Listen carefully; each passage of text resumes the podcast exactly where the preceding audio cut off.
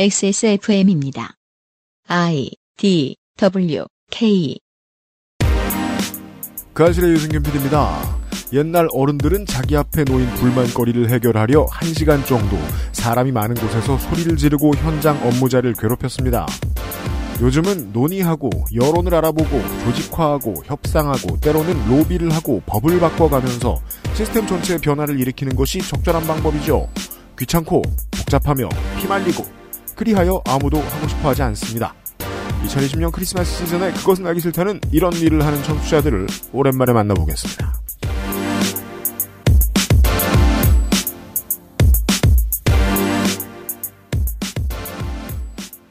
저희들은 크리스마스 전전날에 녹음을 하고 있습니다. 윤세민 에디터랑 저만 있습니다. 회사에는.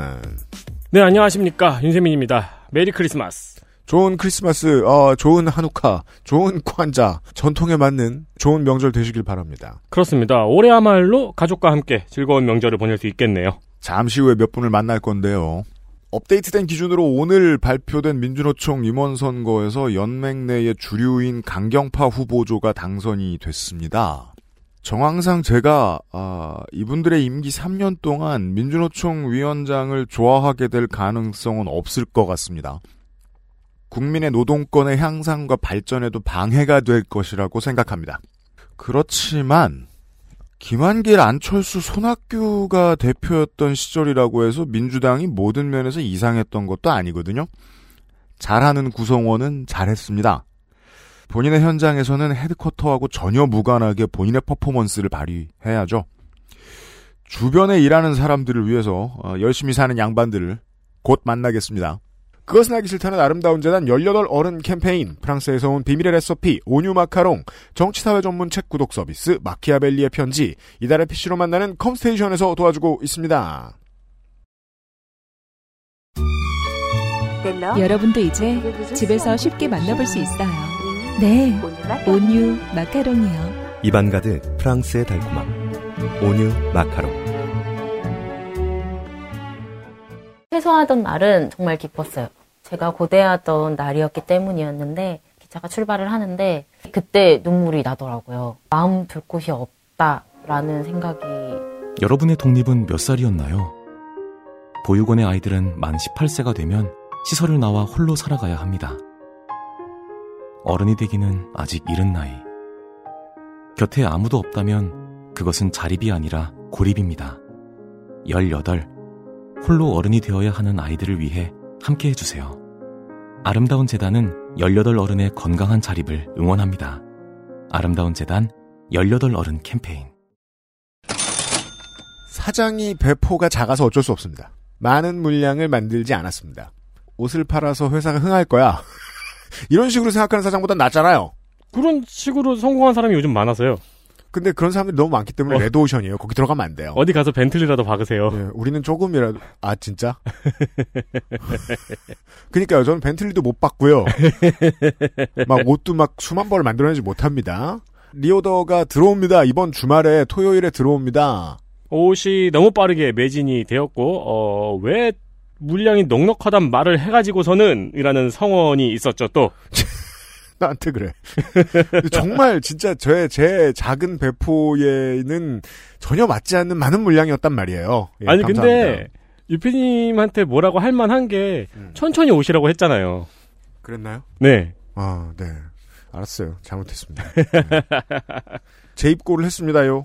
12월 26일 토요일 오전 11시에 채워질 예정입니다. 그렇다고 합니다. 그래서 이번에는 천천히 오시란 말을 자신있게 드리지는 못할 것 같고요. 네. 어쨌든 할 수 있는 만큼 준비를 해놓았습니다. 그렇습니다. 이번 주 토요일 오전 11시에 채워질 예정입니다. 그렇습니다. 12월 26일 토요일 오전 11시이고요. 그렇습니다. 네. 그 외에는 이제 단순 불만이나 뭐 여러 가지 이유들로 인해서 반품이 되는 경우들이 있는데 그것과 관련된 데이터는 한꺼번에 갑자기 채울 때가 있어요. 네. 그래서 팔 수 있는 물량이 몇 개가 더 남겠구나 이럴 때가 있어요. 그래서 지난번에도 네, 취스탁을 한번 했었죠. 네. 예. 그건 아마 뭐 1월 중에 될 텐데 그것을 제외하면 이 컬러의 리오더는 마지막이고요. 네. 네. 귀띔을 해드리자면 다른 컬러를 만들고 있습니다만 그것도 상당히 적긴 할 겁니다. 제 배포에 맞는 정도의 수량이 준비 중에 있습니다. 그리고 오버핏이 뭔지 모르시는 이 실생활핏 선호하시는 여러분. 네. 거의 무조건 큽니다. 이 옷은. 그렇죠. 그리고 이제 약간 품도 가오리품이어서. 가오리품이 뭐예요? 그러니까, 네. 근데 이제 또 이렇게 나이키. 가오리품이라고 하는군요. 나이키 같은 곳엔 진짜 가오리가 품이 큰데. 네. 저희는 또 그렇게 오버한 가오리품은 또 아니고. 네. 네. 핏이 조금 오버핏의 품이 좀 넓은 스타일입니다. 적절히 큽니다. 요즘엔 옷이 다 이렇게 나와요. 그럼요.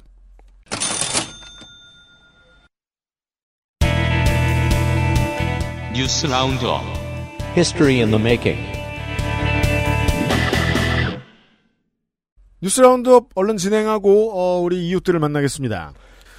선출 권력한테 뭐라고 하는 건 국민에게 좋은 습관입니다. 권장할 만한 행위입니다. 네. 문제는 선출 권력이 권력의 전부인 것처럼 말하는 건 캐사기입니다. 그러면 이재용을 봐주고 풀어주려고 가진 노력을 다하는 재판부는 어떻게 해석합니까? 수천 명대의 사망자가 조금 줄어든 미국이랑 한 명이 24명이 된 한국이랑 퍼센티지로 비교를 하면서 나라 망하길 기원하는 언론의 권력은 어떻게 해석을 해야 됩니까? 언론 권력 얘기가 나와서 말인데요. 아직도 언론 권력을 얘기하면 사람들이 조중동이란 단어를 떠올립니다. 문제는 언어가 사고를 지배하니까 저게 진짜 권력의 참모습이라고 생각해버리는 실수를 할 수 있습니다. 네. 동아일보 이제 돈 없고 힘없습니다. 마치 그 2010년대의 문화일보가 그러했던 것처럼 2020년대의 동아일보는 그냥 알아서 쓰러져 갈 겁니다. 지금 문화일보 보면 초가집이에요. 포털에 댈 줄도 없어서 포털에 기사도 거의 안 나옵니다. 실제로 이 작전 비용과 전파 능력을 갖춘 회사로 다시 명명하면요. 조선중앙머투입니다. 머니투데이는 본사 머니투데이보다 훨씬 강력한 매체들을 이제 가지고 있어요.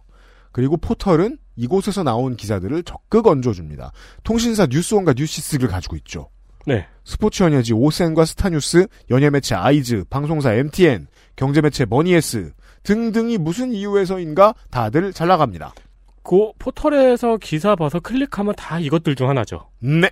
그리고 결국은 이 매체들이 대중에게 소개되느냐 마느냐를 결정짓는 포털 큐레이션이 한국에서 가장 큰 언론 권력이죠, 지금은. 그렇습니다. 권력이 정말로 거기에 있다고 믿으면 포털이든 조중 머투든 떠들다 말고 막 조용히 넘겨버리기도 하고요. 이재용 씨에 대해서는 세금을 제대로 내게 될까 봐 걱정을 해주기도 하고, 가족회사가 부당하게 수주한 2천억 원의 박덕흠 의원 얘기나 10명한테 한 달 동안 일시키고 140만 원 주면 끝나는 1,400만 원의 정당한 예술지원금을 받은 문준용 씨나 동일하게 다루기도 하고 그렇습니다. 포털과 조중 머투의 선택이 기대되는 사건이 하나 더 발생해서 그것부터 얘기합니다. 네, 전봉민 의원이 국민의힘을 탈당했습니다. 네.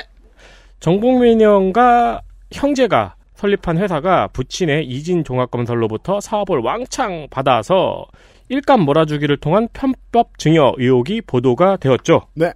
그리고 이를 무마하기 위해서 전봉민 의원의 부친이 기자에게 3천만 원을 제시한 것도 보도가 되었습니다. 그렇습니다. 너무 빠르게 3천만 원을 제시했다는 게 문제시 될 만한 것입니다. 우리가 상상력을 조금만 동원해봐도 이 사람이 몇 천만 원의 뇌물을 통해서 얼마나 많은 사람을 구워 삶았을까, 얼마나 자주 쓰던 권법일까를 예상하는 게 어렵지 않습니다. 그렇습니다. 그리고 이게 모조리 보도가 되면서 탈당을 발표했습니다. 네. 민주당에서는 전봉민 의원이 2008년 부산시의원 때부터 2020년 국회의원까지 12년 만에 재산이 130배가 급증했다고 밝히기도 했습니다. 그전엔 개털이었나 봐요.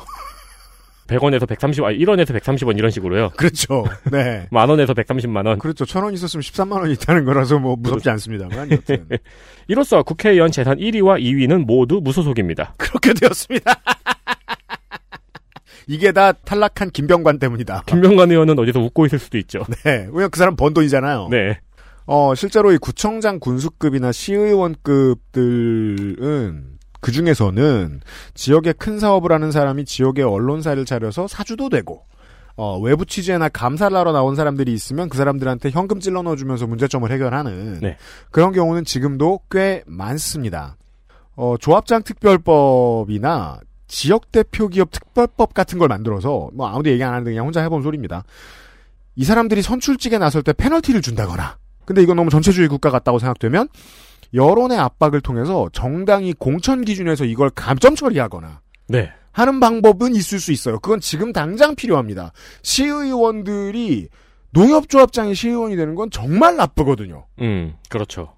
근데 그러자면 여론이 형성돼야 되고 조중 머투는 그 여론 형성을 방해할 겁니다. 침묵을 무기로요.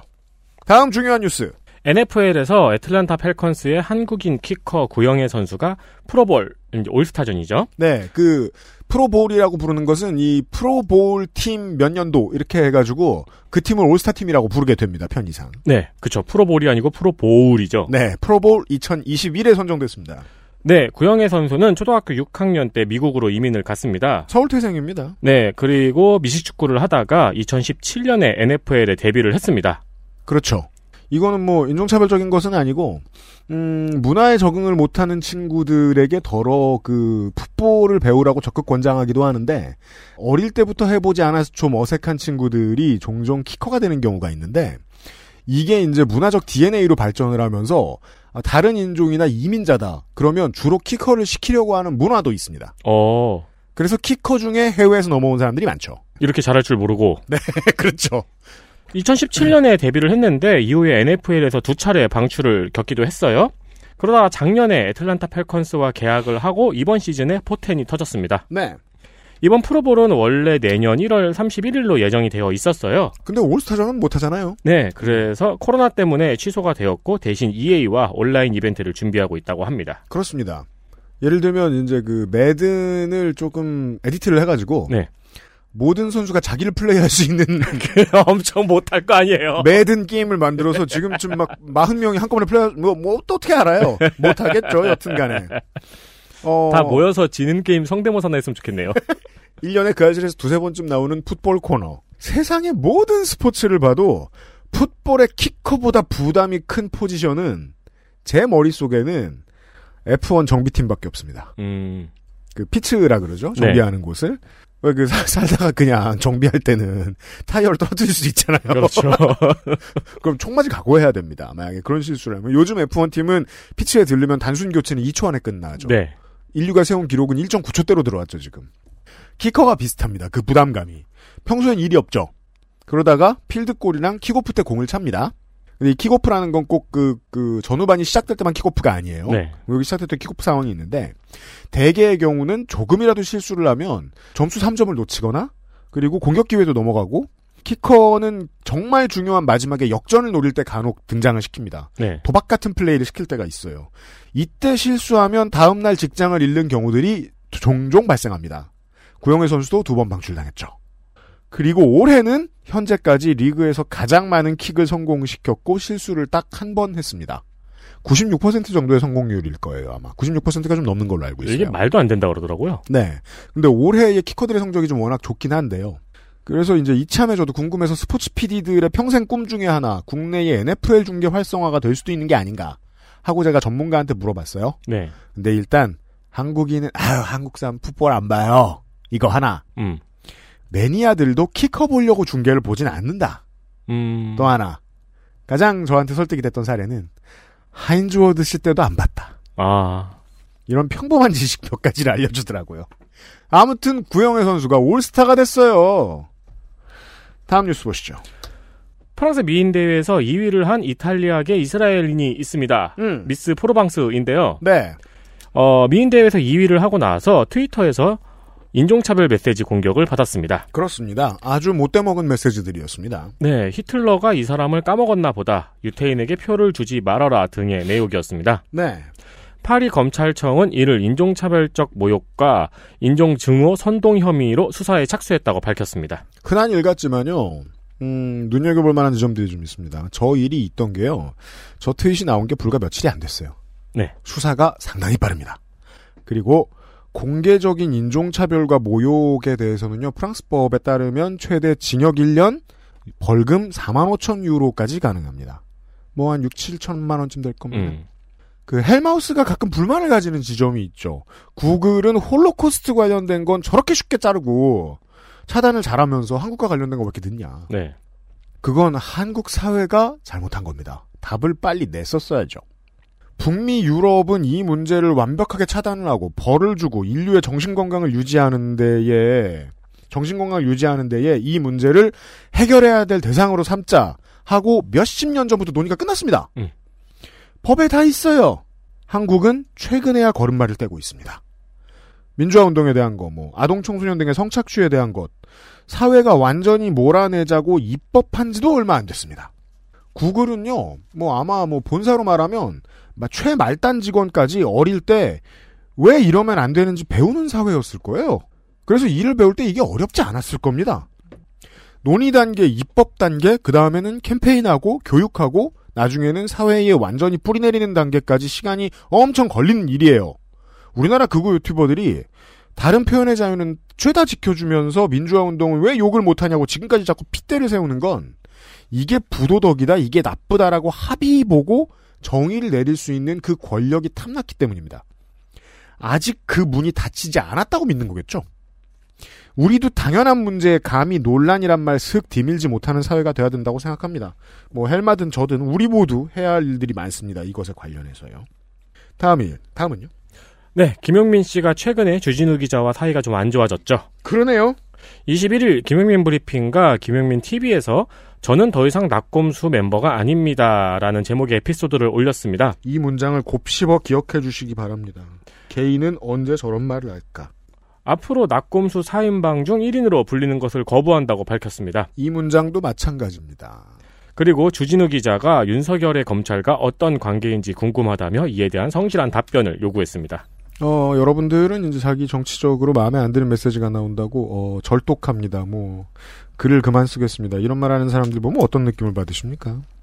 편이라는 단어를 너무 쉽게 꺼내고 평상시에 콘텐츠를 보아도 편이라는 단어로 자신과 관련이 깊은 사람을 쳐내려고 하는 거. 대중과 국가를 위한 충성이 발로인 경우는 제가 아는 바로는 없습니다. 헤일 하이드라 하면 갑자기 턴이라는 그런 세계관은 실제 세상엔 없습니다. 주진우 기자를 제끼고자 하는 김용민 씨의 본인의 탐욕이 발로인 것 같고요. 그건 개인적 원인이 있을 겁니다. 믿지 마십시오. 다음 뉴스 보죠. 공공기관의 직원이 아르바이트생에게 성폭력을 가한 사건에 대해서 공공기관도 민사상 손해배상을 해야 한다는 판결이 나왔습니다. 네. 사건! 공공기관의 직원 B씨가 휴일에 일이 있다면서 아르바이트생 A씨를 불렀어요. 그리고 성폭행을 하려 했고요. 네. B씨가 이에 저항해서 성폭행 미수가 되었습니다. 그렇게 됐는데 피해자 A씨는 팀장인 C에게 이 사실을 알렸습니다. 팀장인 C는 그냥 넘어가자, 원래부터 목소리가 야했다 등의 헛소리를 합니다. 80년이 아니고 2020년이죠? 네. 피해자는 이 사건을 공단으로 가져갔습니다. 재미있는 얘기해 준 게요. 80년대 언론도 뒤져보면 이런 보도 많이 나옵니다. 가해자는 징역 1년 6개월을 확정을 받았습니다.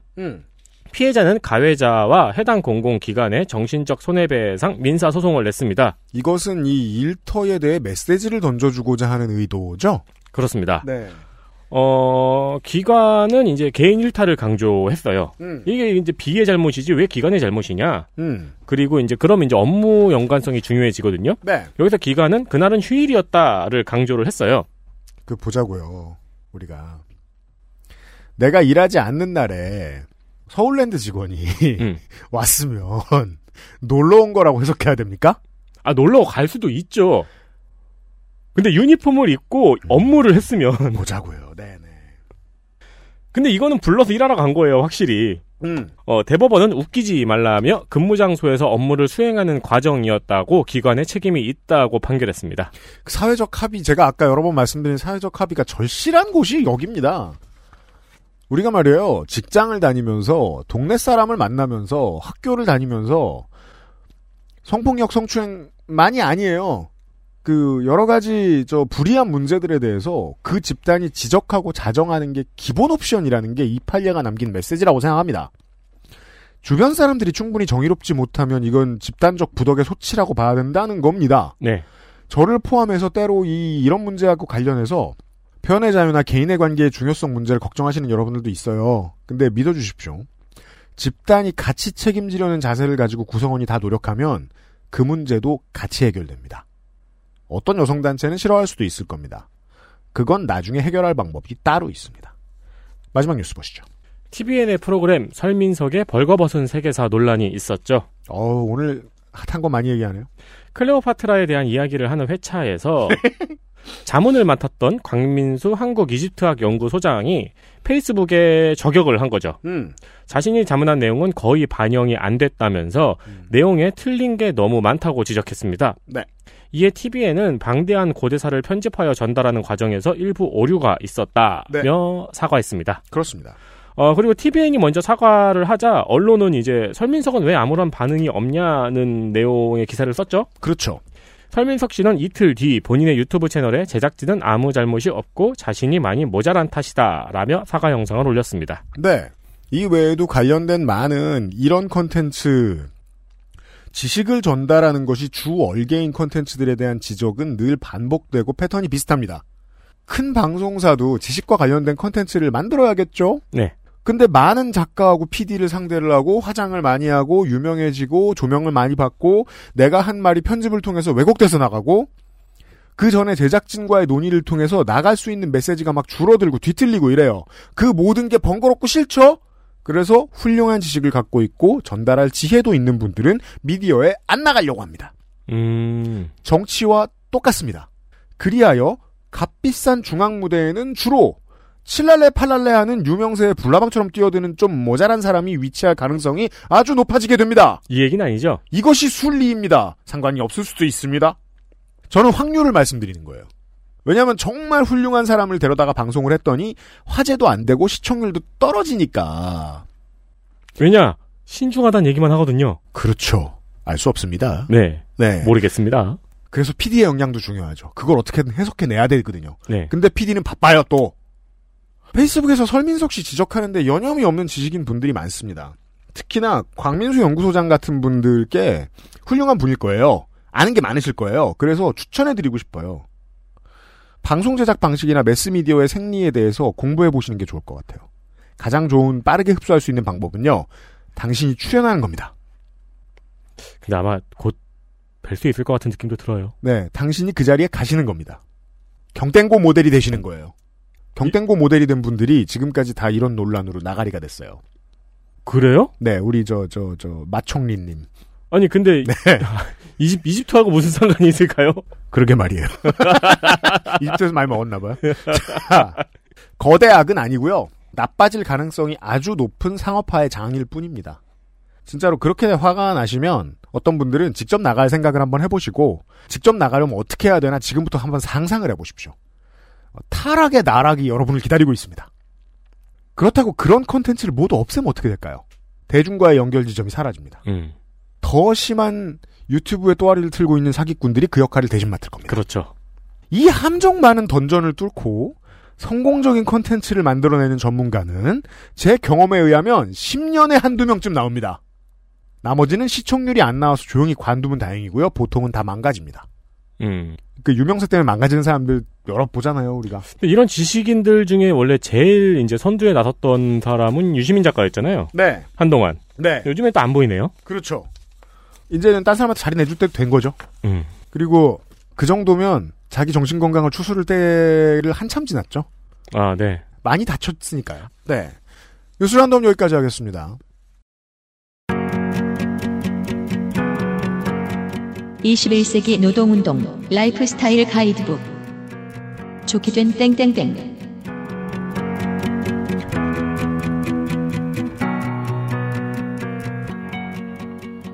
지난주에 알려드린 대로 그 알실에 서브캐스트 하나를 진행하도록 하겠습니다. 제가 방송국에 가서 6개월 동안 산업 스파이를 하다 왔단 말입니다.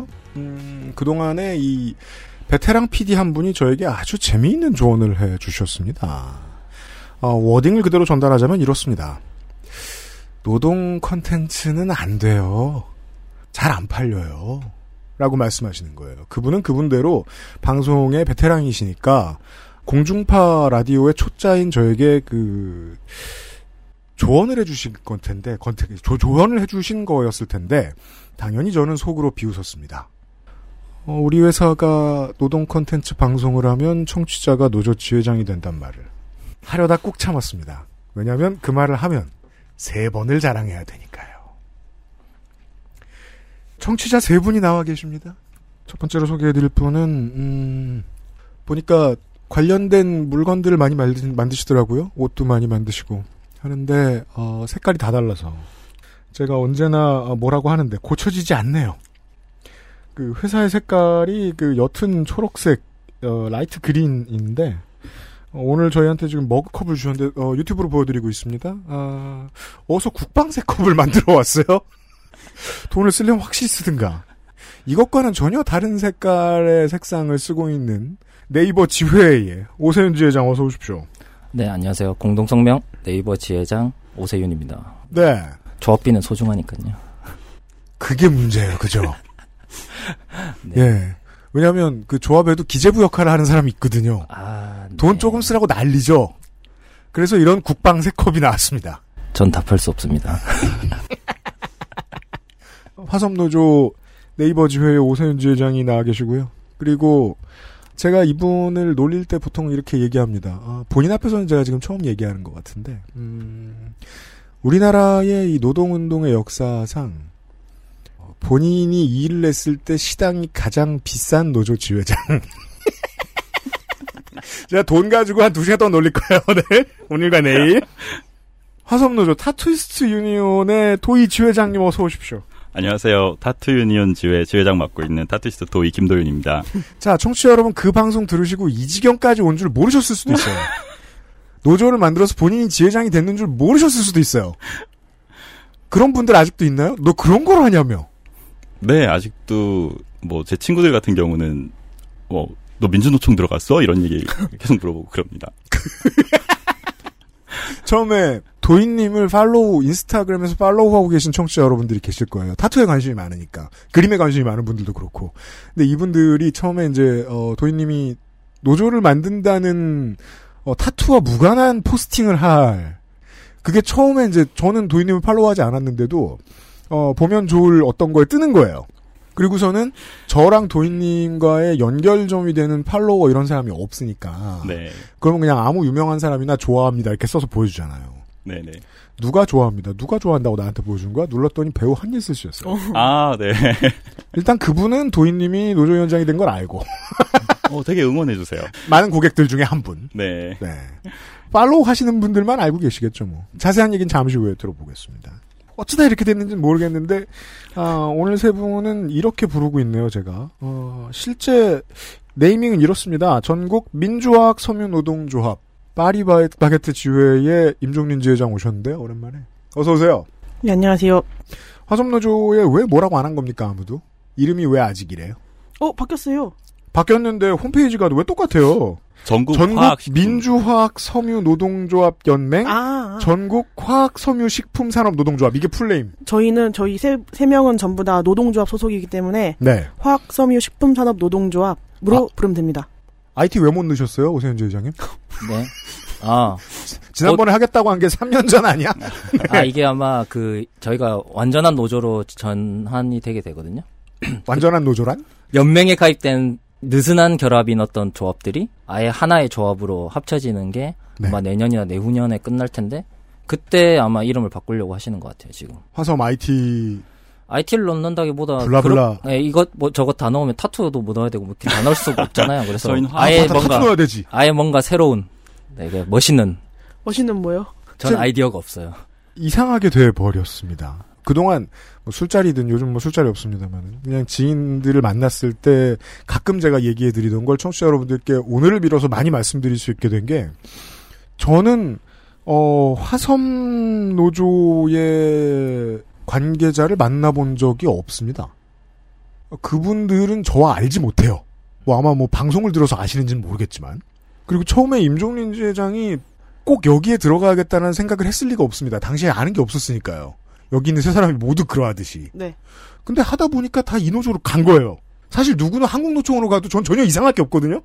IT 노조를 가든 다른 데를 어떻게 가도 좋은데 다 이리로 가버렸어요. 물론 거기 관계자를 제가 한 분 만난 적이 있어요. 근데 그 사람은 저를 만나자마자 여기서 탈퇴했거든요. 그리고 국회의원이 돼버렸는데 그 사람은 다음 주에 제가 정리하기로 하고. 네. 아무튼 저는 여기랑 아무 관계도 없는데 이렇게 됐단 말이에요. 그래서 화학섬유식품산업노조가 갑자기 IT 회사를 받고 타투이스트를 받고 이런저런 회사들을 받게 돼서 단 한 번 만났던 관계자의 말로는 다음번에는 아무노조로 이름을 바꿔볼까 한다. 그건 넌 바보 아니냐. 아무노조는 부정형이잖아. 조합원이 없다는 것도 아니고. 이름이 그렇게 바뀐다 그러더라고요. 근데 상위단체는 전혀 중요하지 않습니다. 예. 우리는 청취자들을 만나려고 만난 거니까 말이에요, 지금. 전직을 했거나 아니면은 같은 직업에서 약간의 다른 스킬을 얻게 돼서 2차 전직을 하는 그런 케이스. 인 거예요. 여기 계신 세 분은. 그렇잖아요. 왜냐면 내가 뭐 네이버 지회장이 됐다고 해서 그 네이버에서 하던 일을 아주 관둘 것도 아니고 이 지회장을 끝내게 되면 다시 어떤 일을 하러 돌아갈 거고 하던 일을 하러 관련된 다른 일을 하나 더 하게 된 거죠. 근데 그런데도 불구하고 모든 전직 혹은 2차 전직은 몰랐던 되게 새로운 다양한 정보를 줍니다.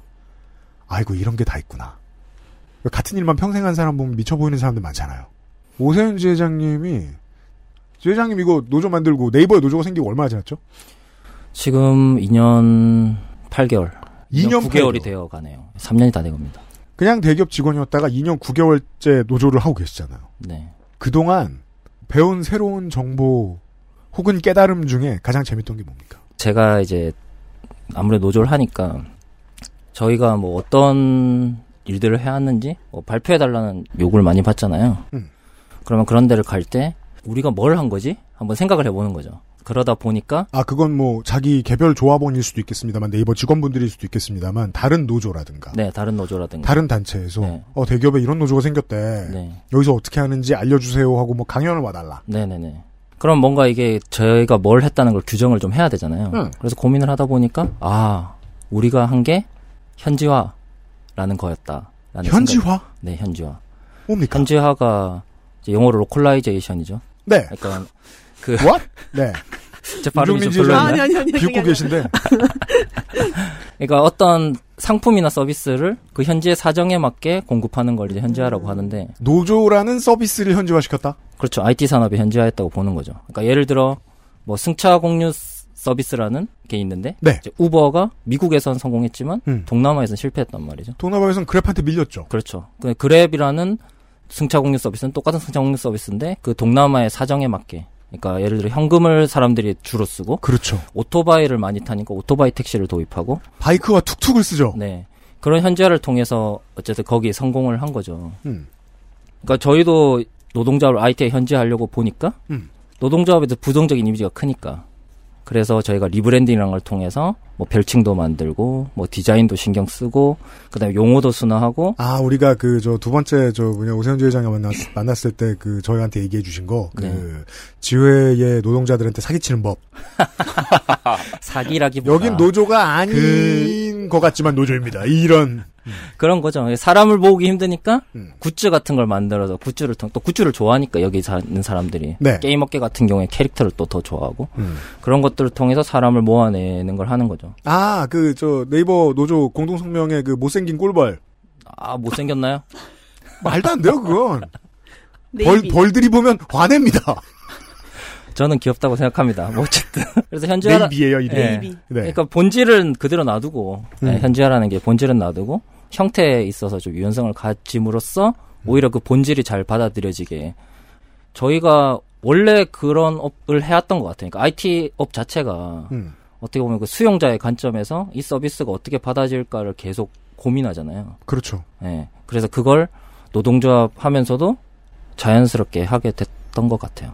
그 이런 포털업체 직원들은 결국 처음부터 끝까지 유저 익스피리언스에 대해 고민하는 일을 하는 사람들이잖아요. 그렇죠. 아, 네. 그 특징을 노조에 녹여봤다. 제가 그냥 하고 보니까 그렇더라. 그러면 그런 깨달음을 얻은 거죠. 지금의 조합원들이 그 결과를 가끔 들려줄 거 아니에요. 네. 뭔가 또 자연스럽게 받아들인다거나. 네. 예전엔 이런 걸 싫어했었는데 이런 서비스가 필요하다고 한다거나. 네. 아니면은 우리가 이제 그 상위 단체에서 상위 노조에서 만나는 사람들보다 더 강성으로 돌변했다거나 이런 결과들을 보십니까? 결과는 없구만. 그냥 결국 근데 처음에 이제 저희가 네. 이런 것들을 고민하고 시작했기 때문에 네. 처음에 노조가 결성이 될 때 많은 사람들이 되게 거부감 없이 저희 조합을 받아들이고 가입하게 됐던 것 같은 거죠. 그리고 그 뒤에 뭐 활동을 하면서도 가령 예를 들어 파업을 해야 되는데 파업이란 본질은 어쨌든 여러 사람이서 노동력 그러니까 노동을 멈추기만 하면 되는 거잖아요. 그렇죠. 그래서 보통은 집회를 하는데 저희는 이제 고민을 한 거죠. 그럼 집회를 하면 사람들이 많이 안 올 수도 있을 것 같은데 그래 그럼 영화를 보러 가자. 그래서 그때 어벤져스 개봉하는 날 이제 어벤져스 그 영화관을 대관을 해서 2시에 다 파업을 하고 영화를 보러 갔었던 거죠. 그래서 몇백 명이 같이 이제 영화를 봤었거든요. 아. 어쨌든 본질은 해치지 않았잖아요. 즉 파업 신고를 정당하게 하고, 네. 파업에 대한 것을 이제 문서로든 뭐든 공식적으로 얘기를 하고, 네. 파업의 내용은 네. 파업 시간 시작하면 극장 가서 영화 보고 오기. 네, 저희가 버스를 대절해서 다 같이 보러 간 거죠. 사실 집회를 하는 게 그 진짜 파업을 했는지 안 했는지 확인을 하려고 하는 건데 영화관은 바로 확인이 되잖아요. 나왔다는 게. 여기 계신 분들은 못 말하는 얘기라 제가 뭐 거들 것들이 간혹 있는데 이러니까 이 노동 현장에서 오래 있던 베테랑들이 화섬에 새로 생겨난 노조들을 싫어하죠. 그건 투쟁이 아니라며. 아하. 그렇게 서서히 받아들이게 하는 것 같아요. 그걸 계속 저희가 고민하고 있고 현재 계속 진행 중인 이야기인 거죠. 저희가 계속해서 항상 고민하고 있는. 네, 어떻게 하면 이 노동조합이 더 이 사람들에게 잘 받아들여질까 하는 것들을 계속. 현지화랍니다. 네. 도희님은 어떠셨습니까? 어찌 보면 현지화가 더 힘들었을 것 같은데. 깨달은 가장 소중한 게 뭡니까? 질문지를 주셨잖아요. 네, 그렇죠. 그래서 깨달음. 웃긴 일은 되게 많았어요. 웃긴 일? 웃긴 일은 많은데 깨달음이 뭐 있을까 했는데 말하고 싶은 것 중에 하나가 그게 있었어요. 저희가 직장 생활을 오래 하고 타투이스트로 일하다가 네. 저희 타투유니온의 임원으로 들어온 친구가 저랑 김유승 그 보건교육부장님. 그분도 타투이스트십니까? 네네. 네. 한 분이 계세요. 그래서 여러 명이 들어와 있는데 공통점은 저희들은 회사 생활을 오래 했고 자기 개인 사업을 했었다는 거예요. 네. 그래서 저희가 화섬 들어와서 회의를 하고 나서 회의 끝나고 나서 저희들이 감동을 받았던 부분들이 있었어요. 뭡니까? 대기업이랑도 일해보고 외국계 회사랑도 일해보고 어떤 직장이든 회의 문화라는 게 있잖아요. 그럼. 대한민국에서 저희가 경험한 혹은 제가 주최한 회의는 그 회의에 들어와 있는 사람 모두가 그 시간만큼 늙는 거 외에는 아무것도 얻는 게 없는 회의거든요. 죽고 싶죠? 네. 네. 심지어는 제가 그게 싫어서 주관한 제 회의도 결국은 똑같아지더라고요. 그랬는데 화섬 들어와서 저희 이제 실장님이랑 사무처장님이랑 저희 회의를 계속 하고 있는데 아직도 하고 있어요. 제가 여태까지 사회생활하면서 경험해본 모든 회의 중에 가장 스마트해요. 어떻길래요? 정해진 시간 안에 절대로 새는 법이 없고요. 지난 회의의 결과에 대해서 리뷰하고 현재 안건 이야기하고 다음 일정까지 정하고 회의가 끝난 다음에 한두 시간 뒤에 회의록이 다시 배포되는 것까지 정말 순식간인데 너무 스마트하게 진행이 돼서 나온 다음에 엘리베이터를 기다리면서 감동하는 거예요. 야, 이런 회의가 있어. 라는 거에 대해서. 회사를 많이 다녀본 사람이 놀라면 진짜 잘하는 거죠. 네. 그래서 오래 안 걸려요, 회의가? 오래 걸리든 오래 걸리지 않든 새는 것이었기 때문에 굉장히 빨리 끝낸 것처럼 느껴집니다. 거기서 제가 깨달았던 게 있어요. 그 깨달음을 이야기하고 싶었던 건데 거기서 깨달은 게 뭔가 하면 왜 화섬이라는 조직이 커지고 있는지 이런 부분들에 대해서 되게 감동스럽게 와닿았던 지점 중에 하나였어요. 적어도 우리 상위노조는 잘하니까. 네. 다른 한심한 데는 못 봤거든요, 아직. 맞아. 그렇잖아요. 예, 화섬 잘하고 있습니다. 와, 첫 번째 질문에 대한 답을 상인호조를 빠른 방식으로 준비하셨을 줄은 꿈에도 몰랐네요. 막판에 살짝 비웃어주신 임종린 지회장님께 같은 질문을 드려야 됩니다. 가장 최근에 새로 알게 된 깨달음과 정보가 있다면, 왜냐면은 다른 분들 중에서는 가장 경력이 기시니까 이제. 제가 비웃은 건 아니고 즐거워서 그렇습니다. 너무 좋은 회의지. 이런 거요. 네. 그러긴 화면이 다 보일 텐데. 깨달은 점. 최근 들어서 저도 이거 갖고 엄청 고민을 했거든요. 네. 뭐 항상 깨치면서 사는 건 아니니까. 근데 지금 항상 대화를 하다가 지금 생각을 해보니까 네. 회사가 생각보다 생각했던 것보다 훨씬 더 우리를 안 좋아하는구나. 저 지금 여기 앉아있는데 저희 수석 부지회장님은 지금 양재 앞에 가 있거든요. 지금 이 시간에. 1인시 하고 계세요. 그 양재에 있는 저 SPC 본사 앞에 네. 저 농성장이 있죠. 농성장은 지금 끝났는데 네. 오늘부터 뭔가 또 시작되는 것 같아서 아 새롭게 캠프를 네. 차리세요? 아 캠프까지는 아닌데 이제 네. 전조 작업을 하러 지금 가 계세요 지금. 그래서 원래는 이렇게까지 올 일은 아니었는데 결국에는 이렇게까지 또 만드는 걸 보면 아 진짜 싫은가 보다. 나는 회사를 좋아하는데. 이거 사실. SPC와 파리바게트로 말할 것 같으면 폭력을 제외하고는 가장 높은 레벨의 극한 대처를 꽤 오래 하고 있어요. 네, 맞아요. 오늘 이 자리에까지는 뭐 인구밀도상 모시지 못했습니다만 우리 방송 이후에 이제 우연치 않게 그 누군가가 노동운동가가 되어서 차린 노조로는 IT 업계에서는 저쪽 판교에 있는 다른 업체들도 덜어 있습니다. 카카오라든가 스마일게이트 같은 곳들이 있죠. 그런 회사들은 제가 알기로는 SPC만큼 시끄럽지 않거든요. 절대로. 맞아요. 꽤나 잘 타협이 되는 편으로 알고 있어요. 왜 그렇게 싫어하는지에 대해서는 사실 노조 지회장이 제일 모르거든요. 아, 저는 진짜 회사를 좋아하거든요. 안 그러면 관두죠. 그러니까요. 왜 나 이렇게 싫어하지? 하여튼 그렇습니다. 회사는 좋아하지만 사용자를 싫어하겠죠. 거기 있는 SPC에. 그건 감정으로 느껴져 오잖아요. 아, 이런 방법을 쓰다니. 네. 생각보다 우리를 싫어하네? 생각보다 그게 뭐 노조가 됐든, 아니면은 뭐 그 하청업체의 직원. 주로 이제 그, 임종린 지회장님이 계시는 분회에 많이 모여 계시죠. 가입해 계시죠. 네. 그 사람들을 생각보다 싫어하네. 이 사람들이 권리를 말하는 게 싫은 건지 뭐가 싫은 건지 갑자기 막 고민이 될 때가 평상시에 많이 있다. 조합원들까지 확장하면 좀 그렇고, 그냥. 나를 싫어하는 건가 싶기도 하고. 그렇습니다. 회사에서 그 진짜 싫어하는 사람은 이름이 대명사가 되잖아요. 데스크에서 그런 임종린 같은 소리 하고 있네 이러면서 당장 집어쳐 이런 말 하고 있네. 아 그렇게 됐다는 게 이렇게 바람 따라 느껴질 수도. 아 네. 뭐 멋있는 얘기 할 줄 알고 첫 번째 질문 던진 건데 다 되게 슬픈 얘기 아니면은 오세훈 지회장님처럼 사기꾼 같은 얘기.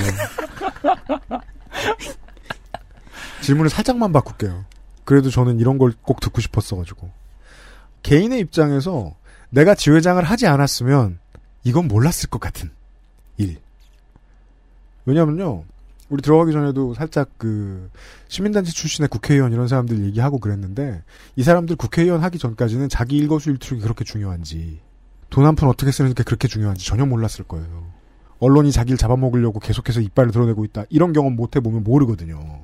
내가 노동 탄압을 느끼는 건 개인이다 하는 일인데 내가 노조 지회장이 되고 활동가가 된 뒤에 느끼는 건 완전히 달라요. 지회장 안 했으면 절대 몰랐을 것 같은 중요한 정보를 좀 들려주세요. 도인님이. 처음에는 아까 말씀드린 것처럼 회의를 같이 하고 있는 이유가 저희는 너무 몰라요. 저를 포함해서 너무 모르고 지식이 없기 때문에. 화섬노조에서 모여서 회의하면 네. 다 지회장들이잖아요. 그쵸. 네. 주로. 네네. 주로. 그래서 저희가 회의를 그렇게 하다가 한동안은 제가 아무것도 모르니까 오란 얘기를 안 하시다가요. 몇 달이 지나니까 어느 날 지회장들이 모이는 대표자 회의에 나오라고 하시더라고요. 처음 나갔어요. 그리고 한 달, 두 달 정도는 여기 왜 모이는지 모르겠는 거예요. 이 긴 시간 동안. 아까 저 임종린 지회장님이 웃으신 이유가 임종린 네. 지회장님이 가장 많이 하고 계시는 회의가 이 대표자 회의이기 때문에 네. 이 길고 반복되는 회의를 아마 생각하셔서 오셨을 것 같아요. 저도 그랬어요. 갔는데 대표자 회의는 왜 하는 거지? 이거를 모르고 있다가요. 네. 몇 달 뒤에 깨달았어요. 깨달은 게 뭐였냐면 저도 같은 고민이 있는 것 중에 하나가 저는 제가 시작했잖아요. 네, 내가 그렇죠. 내가 노동조합 만들어야지. 노동조합 만들면 좋겠어 하고 내가 시작했는데 도인님이 시작 안 했으면 안 생겼을 일이죠. 네, 그래서 저는 제가 시작했으니까 책임을 진다고 일을 하고 있는데 네. 나머지 임원들도 지금 타투유니온 임원 같은 경우 굉장히 잘 도와주세요. 굉장히 적극적으로 도와주시는데 다른 조합원들이 가끔씩 저한테 뭘 물어볼 때마다 아 돕지 못해 죄송해요 이런 식으로 많이 이야기를 하세요. 그러면서 뭐 요청을 하시는데 다른 지회도 마찬가지인 거거든요. 결국은 전임자 한 명을 제외하고는 아 지회에 가입한 타투이스트 분들이 네네. 나도 사실 타투이스트 유니온 사무실 같은데 전임자로 일하면서 그러니까 전임자 수준으로 열심히 일하면서 도와주고 싶은데 도움만 받고 돕지 못해 미안하다는 말씀을 하신다. 네. 인사를 다들 그렇게 하시니까요. 그런데 저는 제가 저질렀으니까 나머지 사람들은 그렇게 할 수 없지 않을까. 그리고 다 생업이 있으니까요. 그럼요. 그렇게 생각하고 있었는데 대표자회의 가서 보다 보니까요. 다른 지회도 마찬가지인 거예요. 다른 임금 노동자들이 어떻게 피켓팅에 매일 참석하고 1인 시위에 어떻게 나와요. 그랬는데 거기서 제가 배운 게 뭐였냐면 지금 저희 같은 40, 50개 단사가 있어요. 화섬식품노조 내에. 네. 40, 50개 단사의 지회장들이 하루씩만 돌아가면 한 달간 매일 1인씩 일할 수가 있는 거예요. 아. 그래서 제가 깨달은 게 50일간 순번 주고 지회장들이 하루씩만 그러니까 예를 들어 예. 이게 이제 청취자분들이나 저도 사실 익숙치 않은 것들 중에 하나가 이런 파업과 관련된 연대죠. 네. 예를 들어 네이버가 파업을 하고 어떤 메시지를 알릴 필요가 있다. 자회사한테 이런 노동산업이 있는데 시정 안 해준답니다. 그런 얘기를 해야 돼. 근데 지회장이 오늘 1인 시위를 했어. 그리고 지회장은 딴 일을 해야 돼. 네. 혹은 지회에 있는 다른 일을 하는 사람들이 그걸 서 있어. 근데 계속 그 사람들이 돌아가면 얼어 죽을 테니까. 네네. 다른 곳에서 한 명씩만 서줘도 네. 1년을 갈 수도 있는 것이고. 네, 그렇게 할 수 있는 전임자 지회장들이 화섬식품노조 내에 40, 50명이 앉아 있는 거예요. 그 회의장에. 그래서 서로 품앗이 하듯이 서로 연대하는 거죠. 그래서 항상 노조 만들기 전에 조정조 소장님도 마찬가지고 제가 굉장히 좋아하는 기자님 중에 민중의 소리 이완배 기자님이라고 계세요. 네. 그분이 라디오 나오면 항상 하시는 얘기가 노동자들이 이기는 싸움을 했으면 좋겠다. 그래서 연대하고 협동해라. 맨날 그 얘기를 하시는데 그게 뭔 줄을 배우게 된 게 지회장을 하면서 배우게 된 점이 그거였습니다. 안 느껴보면 미친 소리 같죠. 네. 근데 그거 이길 수 있고 되더라고요. 저도 광화문 미 대사관 앞에 가서 네. 1인 시위 몇 번 하고요. 남의 이야기 들어주고. 예, SPC 앞에도 한번 갔다 오고요, 얼마 전에. 그죠? 네. 그러니까 SPC 앞에 가서 타투이스트 얘기하러 간 건 아니잖아요. 그럼요.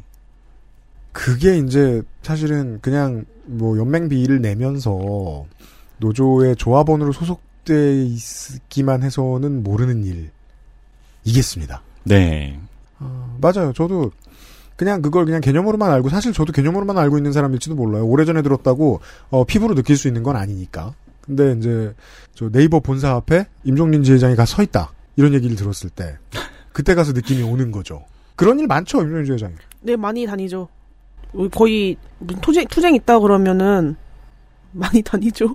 가장 최근에 남의 회사 앞에 갔던 적은 언제? 아, 최근에 갔던 거는 아까 말씀하셨던 그때 미대사관 앞에 할 때 도이님이랑 저랑 같이 있었거든요. 아, 네. 같이 갔었고 또 SNK 폴리텍이라고 안산에 있는 사업장에도 그 천막을 쳐가지고 몇 번 연대 갔었고 그리고 지금 아까 도이님이 SPC 앞에 갔다 했었는데 그게 저희 파리바게트 이슈가 아니라 던킨도너츠에도 노동조합이 생겨가지고 아하. 던킨도너츠 지회 문제를 가지고 가셨던 거였거든요. 그래서 저도 또 던킨 문제로 가서 또 서 있고 아, 네, 서 있으면 던킨도너츠는 무슨 문제인지 들으셨어요? 아, 던킨도너츠도 불법 파견이었고 불법 파견 이게 제가 나중에 들어보니까 그 노동자들이 불법 파견이었던 걸 안 게 아니라 그 본사 BR코리아 본사 직원 중 한 분이 퇴사하면서 자료를 싹 모아서 노동부에 던지고 퇴사했다더라고요. 아~ 멋있다.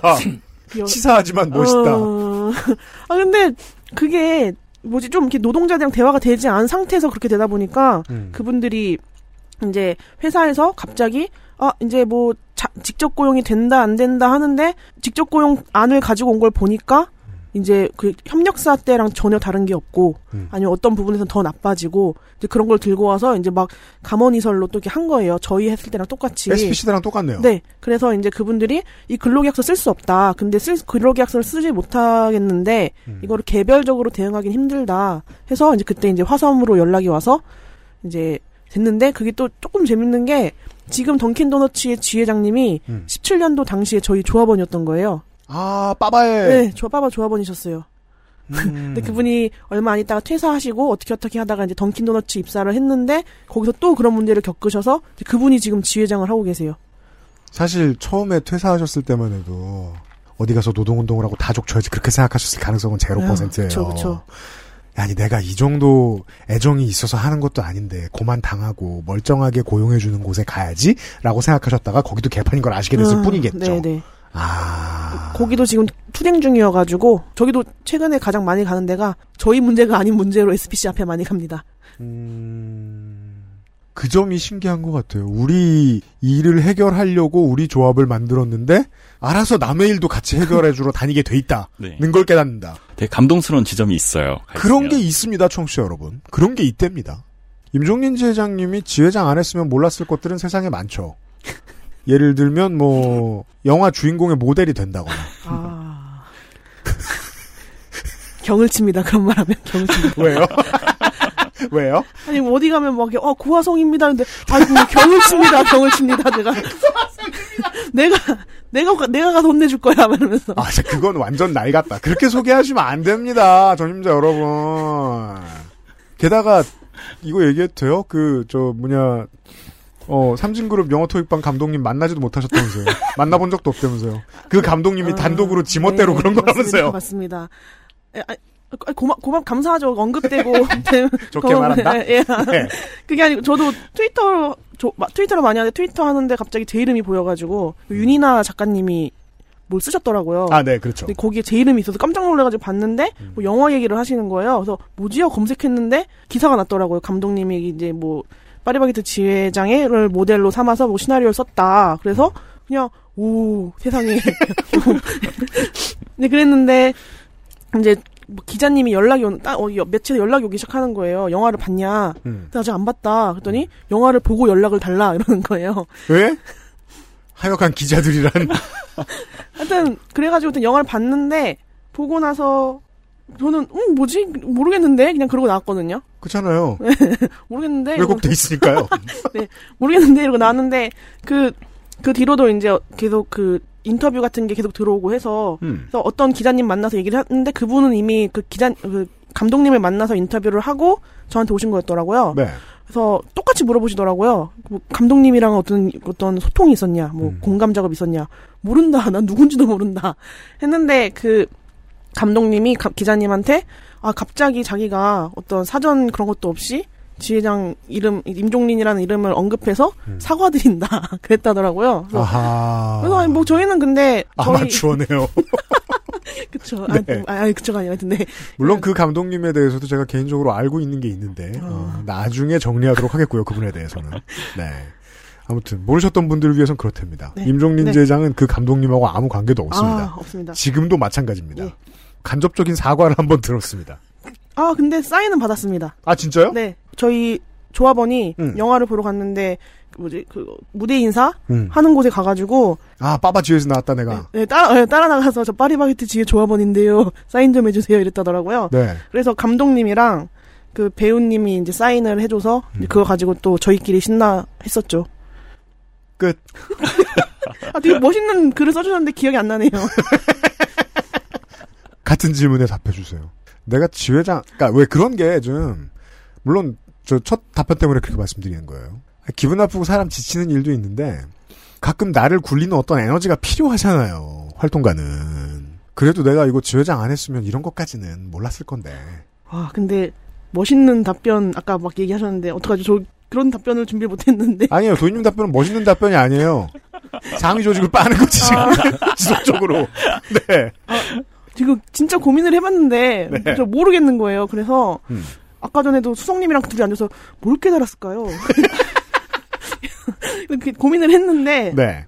둘이서 이제 얘기가 나온 게 SPC 그 양재 본사 사옥 앞은 바람이 많이 분다. 거기 춥죠? 많이 춥다. 네. 응달지다. 강남에 폐현상이 있어요. 네. 그거랑 또 거기 천막을 저도 한번 가봤었는데 겁나 춥습니다. 바람이 정말 많이 불고요. 왠진 잘 모르겠어요. 그리고 거기가 남부순환도로 이렇게 쭉 뚫린 길이라서 새벽에 이제 자고 있으면 스포츠카들이 많이 다닌다. 그죠. 스포츠카들이 신호 어기면서 테스트하는데 많이 쓰는 도로죠. 네. 네. 그걸 깨달았네요. 그게 다예요? 그럼 좀 확장해서 패션파이브라는 회장님이 좋아하시는 브랜드가 있는데. 네. SPC 회장님이? 네, 거기 한남동에 있거든요, 이태원. 네. 거기서도 농성을 했었는데. 회장님 자주 가는 곳에 나타나야 되니까. 네. 예. 거기는 9시 이후에 인적이 끊긴다. 그런 거. 네. 한남동과 양재에 대한 지리를 배우신다. 한남동과 양재의 맛집을 많이 알게 됐다. 그건 그래요. 죄송합니다. 네. 오세윤 주회장님은요? 네이버 노조 시작하면서. IT 노동자의 근로 조건을 위해 연대하겠다 이렇게 하면서 출발했잖아요. 거창한 소리 많이 하셨었어요. 네, 처음에 오셨을 때는. 네. 네.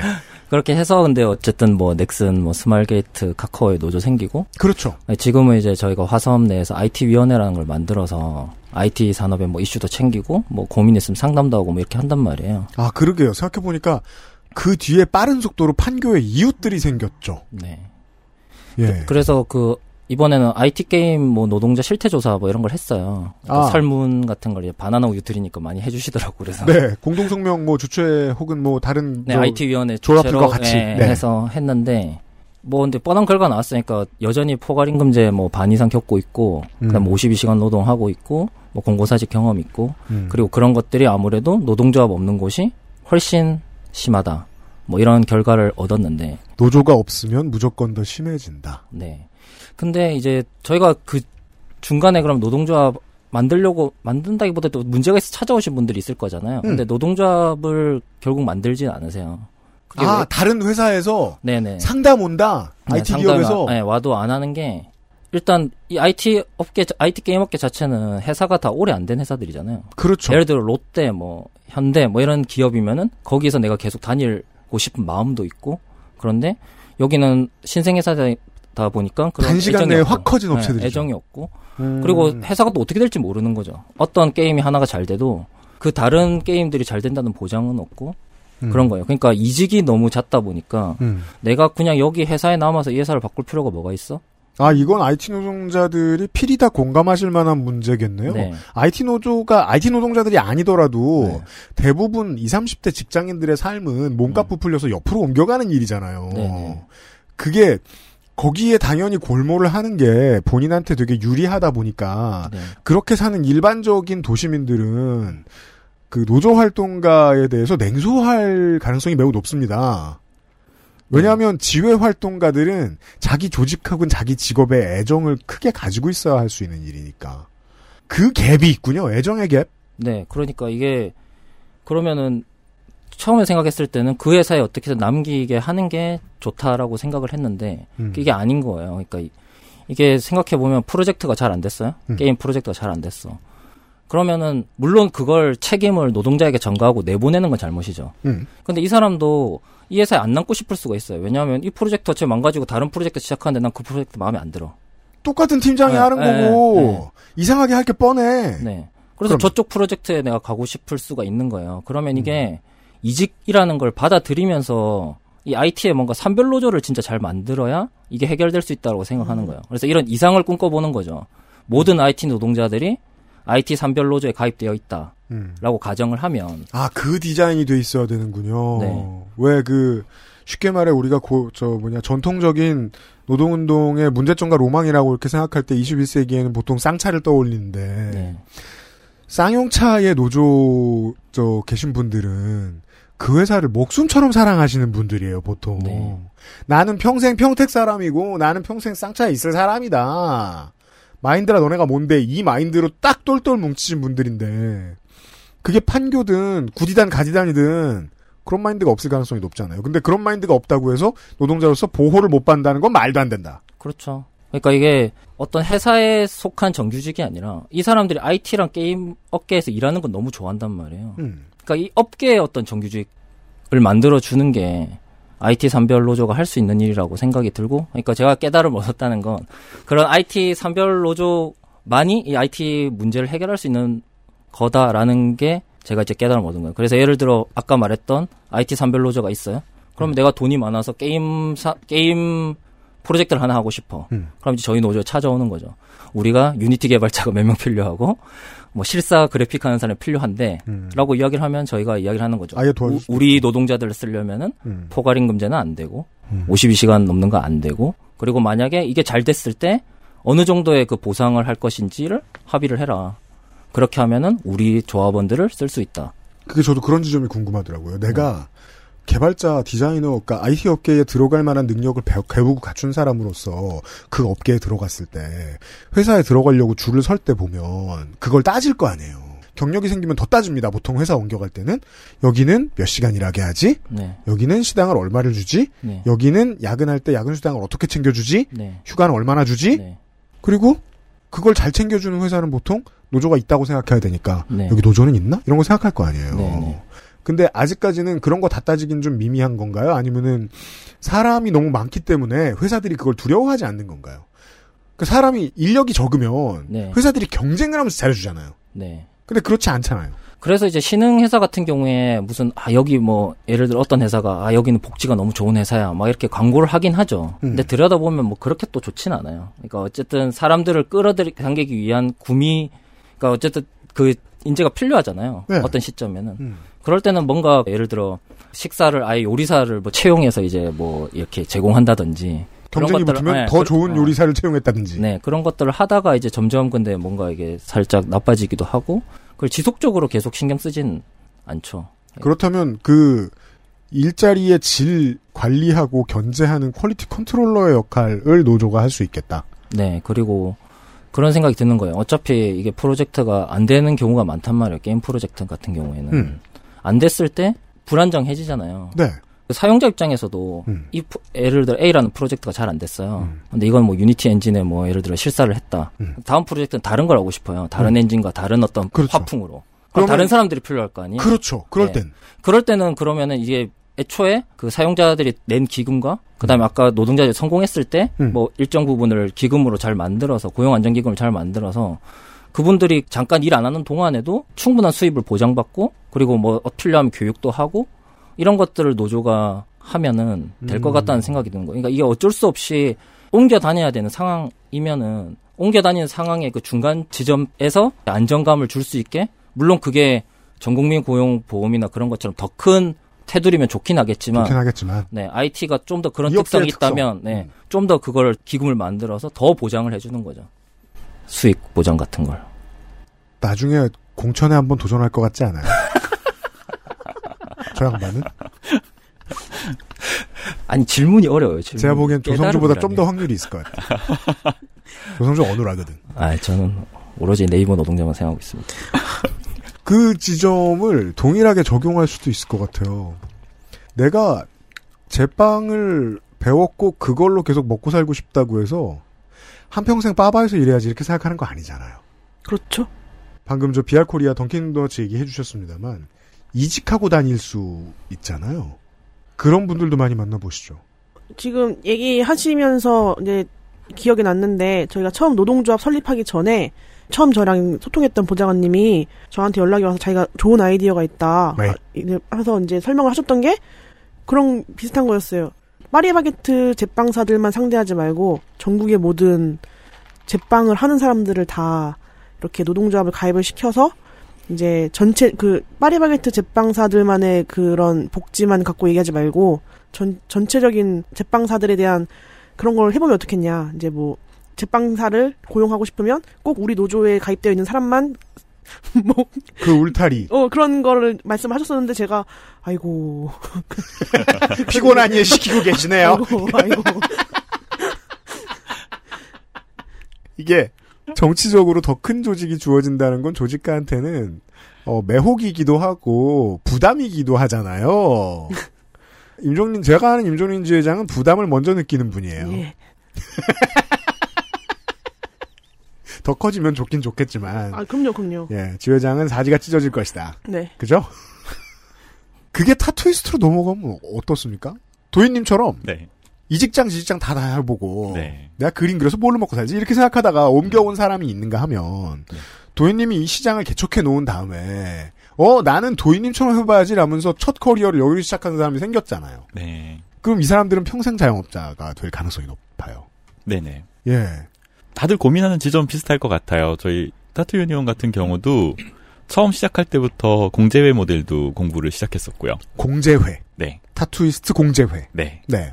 제대로 공부가 돼 있지는 않아요. 시작을 해야 된다는 걸 알고 공부를 시작은 하긴 했었는데 뭐 공제회도 덜어 노조와 비슷한 일들을 많이 합니다만 네, 그래서 하지만 해야지라고 생각했을 땐 아무것도 모를 가능성이 높아요. 네, 저희가 생각하는 모델이 그런 것 같아요. 다들 비슷하게 내가 앞으로 겪게 될 위험들을 염두에 두게 되는 거예요. 내가 겪을 수도 있지만 내 동료들이 겪을 수 있고 단순히 아팠는데 2달 아팠는데 월세를 낼 수가 없는 상황 망해 죽게 됐다. 네. 이런 부분들에 대해서 생각을 하다 보면 이게 사회가 주는 안전망으로 극복이 안 될 때는 우리 무리의 돌봄으로 해결을 해야 되는 거 아닌가라는 생각을 하게 되고, 그렇게 해서 자꾸 생각을 파헤치다 보면, 방금도 오세윤 지회장님이나 임종린 지회장님 하시던 얘기 듣다 보면 참 멋있는 표현이 나왔습니다. 무리의 돌봄. 네, 참 멋있는데, 아, 그래 너무 좋은 거 알겠는데, 그거 내가 해야 되나 싶어 생각해 보면 부담감. 네, 숨도 못 쉬겠고. 그래서 일단 앞에 있는 거 먼저 해결하자, 이렇게 되고 계속 넘어가는 것 같습니다. 감히 파고입니다. 숨을 못 쉬겠어요. 일을 키운다고? 여기서? 네. 왜냐면은 타투이스트 유니온 창립총회 하기 직전쯤에 도희님이 저한테 전화를 한번 주셨어요. 네. 뭔가 조상님 묘비 앞에 오는 심정으로 저한테 전화를 주신 것 같은 그런 느낌이었어요. 왜 나한테 굳이 이 타이밍에 예의상 전화를 하시지? 알려드려야 될 것 같아서 전화드렸어요. 이렇게 말씀하시는 거예요. 그 말투에서 뭔가 뚝뚝 배어나길래, 아, 지금 이미 죽겠다 하는 심정이 아니냐라고 제가 되물었던 기억이 납니다. 한껏 비웃으셨잖아요. 그렇죠. 힘들지라고 하면서. 반말은 안 했고요. 네. 하지만 반말보다 심한 조롱은 있었습니다. 이 조그만한 실체도 없는 조직을 만드는 데까지만 해도 충분히 피곤했는데, 더 많은 사람을 케어할 수 있는 원을 늘리는 조직을 해보자라고 생각하면 활동가는 죽고 싶죠. 참 힘든 지점이 그건데요. 하기 전에는 꿈처럼 떠벌렸던 것들이고 안 될 거라는 생각이 더 컸던 건데, 네. 이게 저희보다 잘하는 조직 안에 들어와서 도움을 받으면서 하다 보니까 되기도 되고 할 수도 있을 것 같다는 생각이 들고 나면 마음이 너무 힘들어지는 거예요. 하게 되죠. 네. 그게 짜증이에요. 더불어 인생이기도 하고. 네, 맞습니다. 아, 이런 이야기들이 들었습니다. XSFM입니다.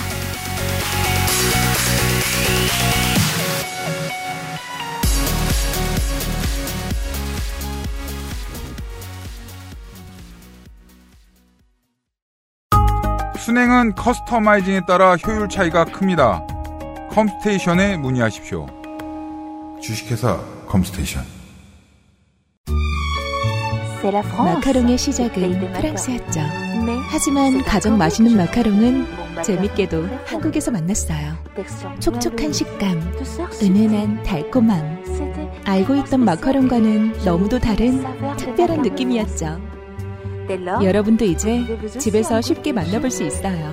네, 오뉴 마카롱이요. 입안 가득 프랑스의 달콤함. 오뉴 마카롱. 덕지리님, 카인이 무슨 뜻이에요? 구약 성경 창세기에 보시면요, 카인이랑 아벨, 아벨? 당신의 문 앞에 배송되는 정치, 마키아벨리의 편지. 선정위원이 선정한 이달의 책, 독서의 깊이를 더해줄 가이드북, 독서 모임과 강좌 할인권까지 저자와의 대화와 특강도 준비되어 있어요. 정치발전소. 수고하셨습니다. 수고했어.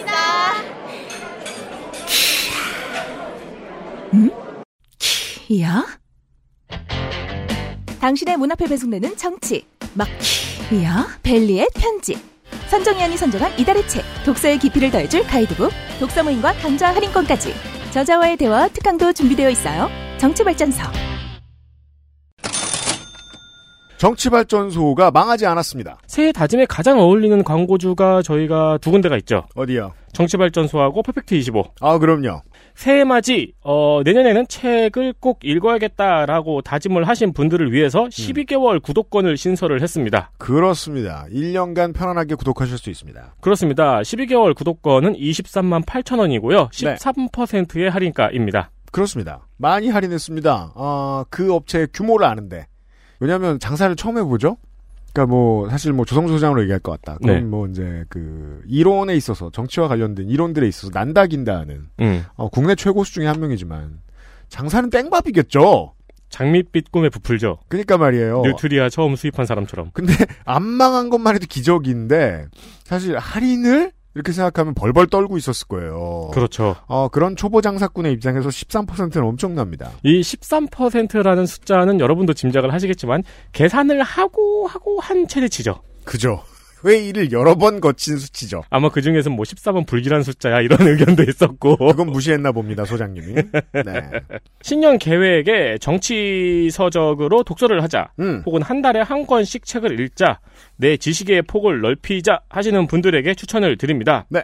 구독자에게 마키아벨리 편지의 온오프라인 특강은 무료입니다. 2021년 한 해 동안 구독자분들에게는 그달의 책 특강을 무료로 제공하고 있습니다. 클레오파트라 얘기는 안 하고요. 안 합니다. 온라인 특강 생중계는 그럼 어떻게 하느냐? 네. 내가 알아봐야 하느냐? 난 너무 바쁘다.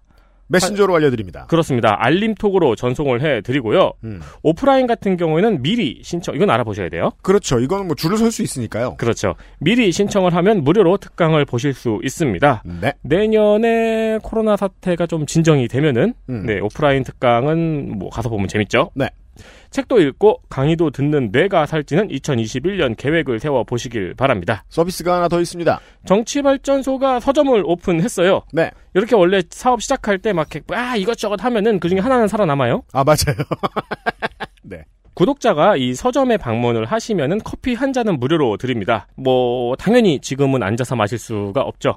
그렇습니다. 코로나 때문에 앉아서 마실 수는 없고, 만약에 뭐 지나가실 수 있다, 책을 이걸 사러 가야 되겠다, 과워로 중에 어떤 것들을, 그렇습니다. 그래서 들리시면 들린 김에 이제 픽업하실 수 있습니다. 커피를. 네. 공짜예요. 맞습니다. 구독자인, 네, 것만 인증을 해주시면은 커피를 드립니다. 네. 정치발전소는 21년에도 망하지 않을 계획입니다. 그렇습니다. 12개월 구독권, 여러분 새로운 다짐을 실천해 보십시오.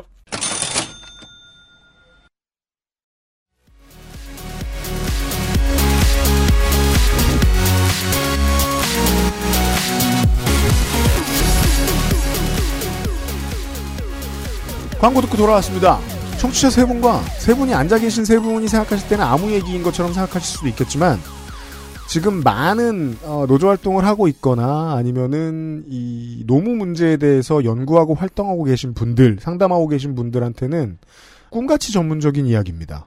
전문적인 이야기인데 꿈처럼도 들립니다. 왜냐하면 제가 아는 한 여기 앉아 계신 세 분은 같은 시기에 동일한 일들을 하고 있는 그 어떤 분들에 비해서도 성공의 경험을 많이 하신 분들이기 때문입니다.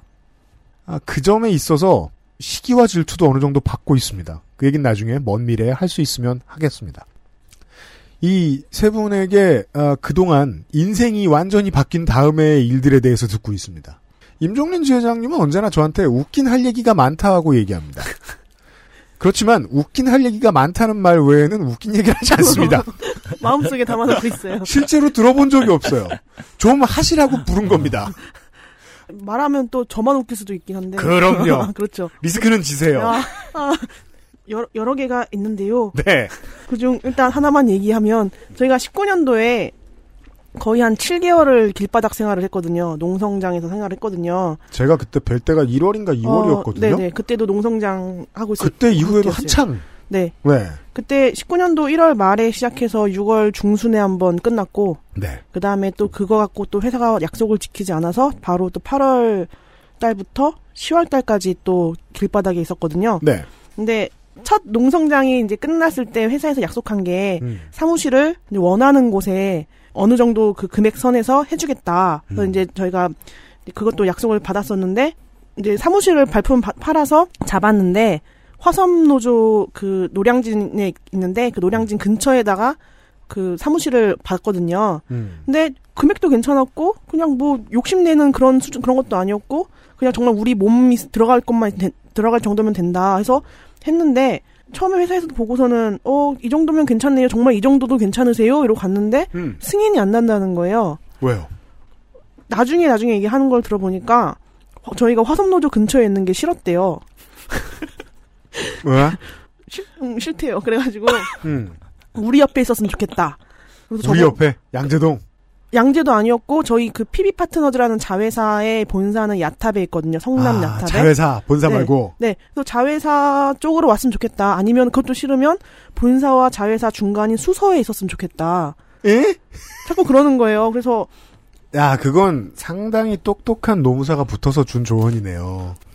근데 저희는 그걸로 실랑이 해라. 저희는 근데 그게 너무 화가 나는 거예요. 사무실 주긴 줄 건데 우리가 원하는 대로 와라고 하는 것 자체도, 왜냐하면 약속 자체가 너희가 원하는 장소였는데 그것조차도 그 딱 농성이 끝나자마자 바로 약속을 안 지키는 거니까 저희는 그동안 계속 싸우는 게 약속 지켜라 하고 싸우는 거니까 너무 화가 나는 거예요. 그래서 마지막 대화를 했는데 나중에 마지막으로는 회사에서 갖고 온 게 이미 그 저희 PB 파트너즈 자회사 그 건물 안에 그 사무실을 2개를 임대를 해놨고 한국노총 사무실도 들어오라고 얘기를 해놨다.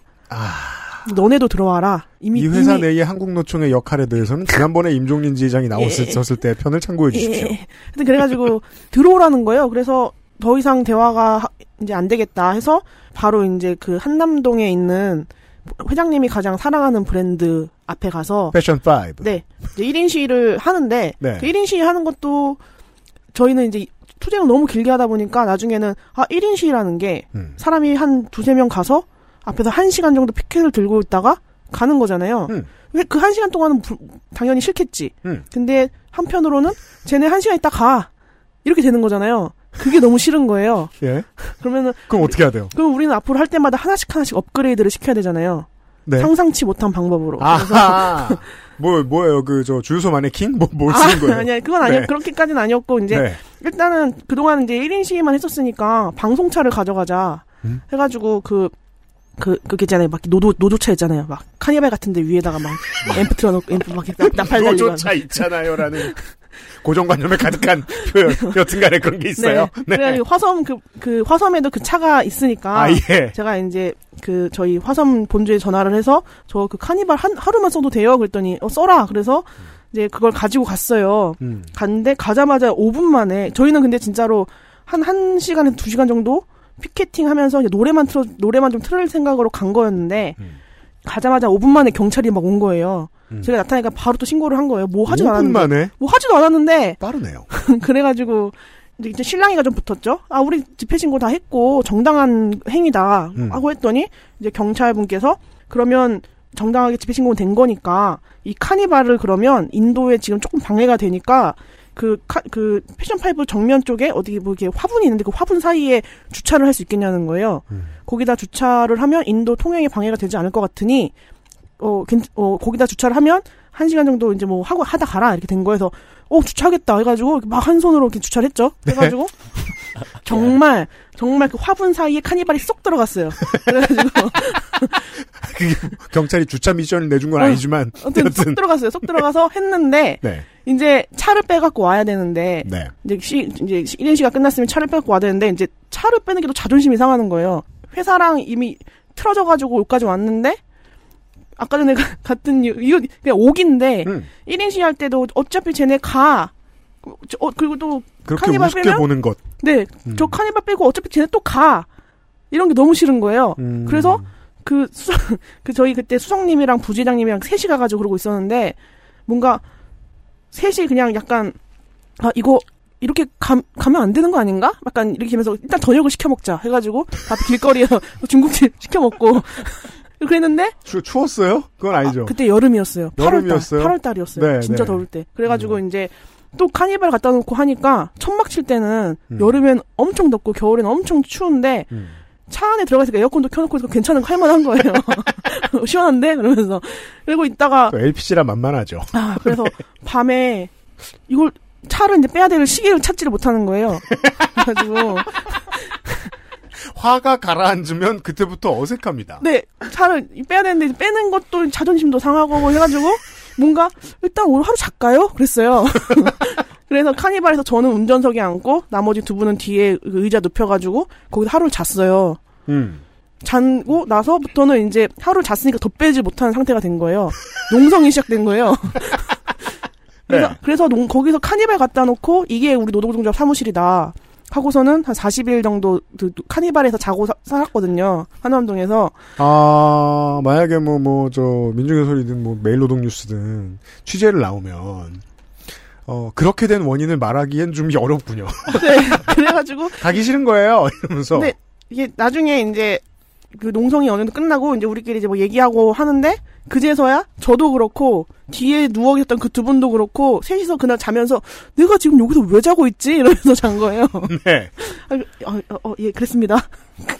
아니, 진짜, 차가 들어온 지 5분 만에 경찰이 출동했으면, 화가 날 만한 게, 그건 이웃의 민원이 아니에요. 네. 뭘 틀지도 않았으니까. 차 잠깐 대놓고 내려가지고 이제부터 뭐하지? 라고 논의하고 있는데 경찰이 갑자기 달려온 거예요. 네, 맞아요. 그 정도면 사실 지역의 경찰과 그 회장님 비서실 간의 커넥션도 의심해볼 만한 수준이에요. 그 정도 속도면. 그런 건 본능적으로 느껴지기 때문에 화가 나거든요. 네, 맞아요. 단순히 화가 났다는 이유로 시즈를 했다. 그래서 한 40일 거기 길바닥에 생활했어요. 여름에. 씻지도 않고. 그래서 결국에는 저희가 원하는 곳에 사무실을 줬어요, 회사가. 아, 이겼어요? 네, 그래서 지금 사무실이 2개예요. 회사가 왜요? 주기로 했던 사무실이랑 우리가 원하는 사무실 2개예요. 이게 뭐 하는 짓이냐고요. 이해를 할 수가 없어요. 그게 이제 저 선수들끼리 하는 얘기입니다만은 사측 노무사들한테 그런 얘기를 들은 적이 있긴 있습니다. 장기적으로는 사내에 노조의 사무실을 두면 몇 번의 선거를 거쳐서 지도부는 자기 편이 들어올 때가 있다. 회사 편이 들어올 때가 있다라는 얘기를 해주더라고요. 장기적으로 민주노총 노조가 들어왔고 처음에는 임종린 같은 사람이 지회장이었어도 나중에 바꿀 수 있는 기회가 된다는 거죠. 그걸 뒤집는데 그 방식을 쓰셨군요. 네. 그런 얘기였습니다. 네. 웃으셨나 모르겠네요. 네, 이번은요. 그러니까 노조하고 나서 웃긴 일을 찾는 게 되게 어렵더라고요. 또 하나 정도 생각이 나는 게 저희가 그 공동성명이라는 별칭을 쓰잖아요. 네, 그렇죠. 근데 원래 공동성명은 함께동, 소리성을 쓰는데 저희는 이제 네이버를 함께 움직여서 깨끗하게 성장시킨다 이런 거니까 움직일 동이랑 이룰성을 쓴단 말이에요. 네. 근데 이제 그걸 공동성명이라는 걸 쓰인 걸 이제 티셔츠를 입고 가는데 한자 틀렸다고. 오타났다고? 아저씨가 한자 틀렸다고. 한자 틀리고 왜 입고 다니냐 그러시기도 하고. 어느 아저씨가요? 그냥 지나가니까 저희 스텝이 그냥 입고 가고 있는데 그냥 보고 한자 틀렸다고 이제 알려주는 거죠. 그리고 와, 되게 좋은 일이다. 누가 관심을 가졌다는 거 아니에요? 현수막 달고 있으면 또 누가 와서 한자 틀렸다고 해요. 근데 이제 그러다 급기야 저희 네이버 고객센터로 전화가 들어간 거예요. 누가 한자 틀린 거 입은 사람들이 있다. 뭐야? 아니 이게 학교 근처인데 틀린 한자 걸어놓기 부끄럽지도 않냐고 네이버 고객센터로 전화를 한 거예요. 와. 그래서 고객센터에 저희한테 알려줬는데 예. 그런 일이 있었고. 네. 와, 그건 진짜 나중에 협상의 대상이 될 수도 있겠네요. 자꾸 회사에 항의하는 분들이 생기니까 이거 그냥 다시 한자 바꾸는 게 어떠냐고. 네, 그런 일이 있었고, 근데 웃긴 일은 아닌데, 최근에 즐거운 일이라고 하면은, 저희가 어제 송년회를 했거든요? 송년회, 어떻게 하셨어요? 요즘은 사람들이 조합원 송년회를 온라인으로 한 거죠. 아, 예. 그래서 보통 회의할 때 줌 많이 쓰시잖아요. 그렇죠. 근데 줌에 어제 400명이 넘게 들어온 거예요. 저희 조합원들. 그 줌에 100명 넘게 들어오면 그거 어떻게 처리해요? 100명 넘게 하려면은 그 아마 돈을 더 내야 될 거예요. 그래서 저희가 맞아요. 지불을 해서. 아, 그건 조합비로 해결할 수 있군요. 네. 그래서 저희가 퀴즈도 풀고 여러 행사도 하고 상도 주고 이런 것 경품도 하고 이렇게 했거든요. 네. 되게 온라인으로도 되게 서로 같은 감정을 느끼고 좀 되게 그래도 함께 하고 있다는 느낌이 드는 게 되게 신기하더라고요. 그래서 그러게요. 네, 그래서 참 되게 즐거운 경험을 했던 것 같아요. 조합원들 덕분에. 물론 그래도 저 네이버 노조는 이 전년도까지 계속 그 오프라인으로 행사를 하셨겠죠. 연말이 되면 사람들 만나서. 근데 원래 그러니까 그 전에 오프라인으로 송년회 했을 때는 한 200명 정도 왔었나? 근데 200명. 이제 이번 온라인이 더 많이 온 거잖아요. 꽤 높은 것 같은데요. 네, 꽤 높아요. 저희가 이래저래 좀 약간 당근을 주죠. 당근을. 경품이 좀. 엄청 셌다 하던데. 아, 경품이요? 네, 경품은 조금 썼습니다. 저희가. 경품 그리고 어차피 송년회 오면 원래 식사 대접하잖아요. 식사 대접하는 거 대신 이제 포인트를 좀 제공을 했죠. 아, 왜곡된 녹색의 어떤 물건이 아니라. 아, 네, 네이버. 네. 네. 페이. 아, 네이버 페이. 아, 돈 주고 네이버 페이 사서 줄 수도 있겠군요. 네, 네, 네. 왜냐면 처음 뵀을 때 제가 지적을 한번 했던 경험이 제가 기억이 납니다, 저도. 네. 이 네이버 노조를 이제 만들자라는 논의는 카카오톡에서 이루어졌다. 라인에서 하지 않았다. 라는 점에 대해서 말이죠. 네. 네. 가장 경력이 짧은 도이 지회장님은 어떻습니까? 저희는 웃긴 일은 참 많았던 것 같아요. 저희 업종이고 사람들이 가지고 있는 편견들이 그렇잖아요. 심각한 편견이라기보다는 어이없는 편견에 해당되다 보니까 웃긴 일들이 꽤 있었는데 제일 처음에 저희가 노동조합 만들고 나서 바로 나왔던 게 조선일보가 불법 문신업자들을 끌어들여서 노조를 만들었다라고 저희를 비난하는 기사를 조선일보가 냈어요. 자, 문장을 분석합시다. 불법 문신업자들을 동원하는 노조가 생겼다라는 기사를 냈다? 네. 오호. 네, 그래서 거기서 또 재밌는 지점이 하필이면 그 다음날 제가 인터뷰를 하기로 했던 언론사가 미디어 오늘이었어요. 미디어 오늘에. 네. 네. 제 손님 중에 한 분이 미디어 오늘 기자님이셨거든요. 아, 네. 그래서 연락을 드렸었어요. 그런데 그 기자님이 그날 오전에 연락이 오신 거예요. 다른 곳과 인터뷰하는 것과 다르게 네. 미디어 오늘과 인터뷰를 하면 네. 다른 매체를 개깔 수 있죠. 그렇죠. 그래서 네. 사실은 저희가 노조를 설립했다는 거를 보도를 해주실 수 있습니까라고 요청을 드렸던 거고요. 네. 그랬는데 그분이 그날 오전에 저 출근하는데 전화가 오셔서 조선일보 기사 보셨습니까? 묻더니 그러면 그 조선일보 기사에 대한 해명이나 반박 기사를 준비를 해보시면 어떻겠냐 그래서 바로 네. 예, 그 지점으로 들어간 거예요. 그래서 어찌됐든 저희들이 노동조합을 만들고 나면 계속 듣게 될 질문이죠. 다만 이 기사는 저희가 설립문 같은데 단 한 번도 사용하지 않은 문신이라는 단어, 업자라는 단어를 스스로 알맞게 갖다 끌어다 쓰신 거잖아요. 그걸 그 요즘은 이제 미디어의 공해에 대해서 문제점에 대해서 너무 많이들 알고 계시니까 요즘은 그래도 그 공감하시는 분들이 좀 많은데 사실 본인이 대상이 돼서 왜곡 당해보지 않으면 진짜 느낌 못 받거든요. 네, 그 크리에이티브했어요. 우리는 감탄하죠 처음에. 와 대단하다. 우리는 이런 단어를 사용하지도 않았는데 어떻게 이런 단어를 사용해서 기사를 쓰시지? 그래서 그래도 건전하게요. 이거를 어떻게 우리가 해명하면 앞으로 얻을 오해도 또 있을 테니까 네. 어떻게 해명을 해볼까라고 저희들끼리 고민을 하다가 이분이 사실 저희에게 질문한 건 너희가 어떻게 노동조합, 노동자가 될 수 있어라는 질문을 하신 거니까요. 그거에 대한 답을 생각하다가 내린 결론이 이딴 것도 기사라고 썼으니까 우리가 널 기자라고 해주잖아. 우리도 노동을 하고 있으니까 노동자지. 이렇게 해서 결론이 났어요. 오, 지극히 정치적이고 터프한. 네. 이딴 것도 기사니까 기자인 거고 저희가 노동을 하고 있으니까 노동자다라는 게 가장 짧은 문장으로 정리가 돼서요. 지금도 저희는 선동이라는 능력을 획득했네요. 그 순간에. 저희는 어디 가도 사실 네. 저희한테 우호적이든 우호적이지 않든 이 부분에 대한 질문은 항상 받아요. 뭐요? 특이한 업종입니다. 고용 형태가 특이합니다. 그런데 어떻게 노동조합이 됐습니까? 노동조합을 하려는 생각을 했습니까? 이런 질문들을 받는데 그때 그 전까지는 굉장히 긴 문장으로 설명하는 것들을 준비하고 있었어요. 저희가 이렇고 저렇고 저렇고 어떻고 이게 네. 이렇고 저렇고 저렇고 우리 고용 형태는 이런 형태가 있으며 막 근데 막 갑자기 싸가지 없어지는 거예요. 너 같은 놈도 일을 하는데 네, 노동자인데 조선일보 네. 덕분에 그 답변이 한 문장으로 정리가 된 거예요. 저희는 지금 노동을 하고 있습니다. 그래서 노동자입니다. 네. 그러게요. 어떤 문장은 안 당해보면 못 나온단 말입니다. 해법은. 네, 그게 나오더라고요. 그리고 또 한 가지가 제가 써온 건 있는데. 별거 아니잖아요. 이렇게 앉아가지고 네. 이걸 기사라고 이 말을 몇 번 하다가 그래 이것도 기사지 이러면서. 네, 네. 저희들이 한 번 더 이렇게 레벨업 되던 순간이었던 것 같고요. 그러게요. 그리고. 써온 거 뭐요? 네, 저희가. 네. 헌법소원을 준비를 해서. 그잖아요. 처음에도 그 말씀 하셨잖아요. 네. 지금 한 6개월 준비해서 11월 2일날 헌법소원을 제출을 했어요. 드디어. 했습니다. 네. 그래서 저희가 두 가지 헌법소원을 준비하고 있는데 11월 달에 했던 건 헌마소송이라고 해서 네. 실제로 저희가 이 일을 시작한 지 1년 미만인 사람들이 일을 시작하고 나서 보니 이런 법률 때문에 우리의 기본권을 침해당한다. 그러니 이 부분에 대해서 다시 판단을 해달라고 하는 게 헌마소송이고요. 헌바소송이 있어요. 그거는 네. 재판이 걸려야 돼요. 그 재판 과정에서 이런 법률 때문에 내가 이 재판에 이런 불이익을 겪을 수 있다. 그거에 대해서 다시 한번 제고해달라고 내는 게 헌바소송인데요. 로스쿨 다니시는 청취자 여러분, 지금 이 양반들이 앉아가지고, 무슨 깨달음이 있냐고 할 때 답을 못하는 지점이 엄청 한심하다는 걸 청취자 여러분들은 이해하시죠? 아니, 그걸 본인이 지금 조합하기 전에 알았을 리가 없잖아요. 조합하고 나서 알게 된 거 투성이에요, 여기 앉아 계신 양반들은.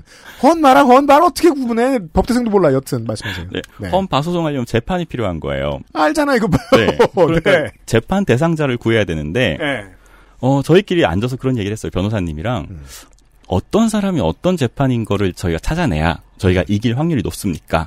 그리고 실제로 그때 당시에는 결과가 없었지만, 그 사이에 9월 달에 일본은 저희와 똑같은 판례를 가지고 있다가 재판에서 이김으로써 그 판례를 없애는 데 성공했어요. 그렇군요.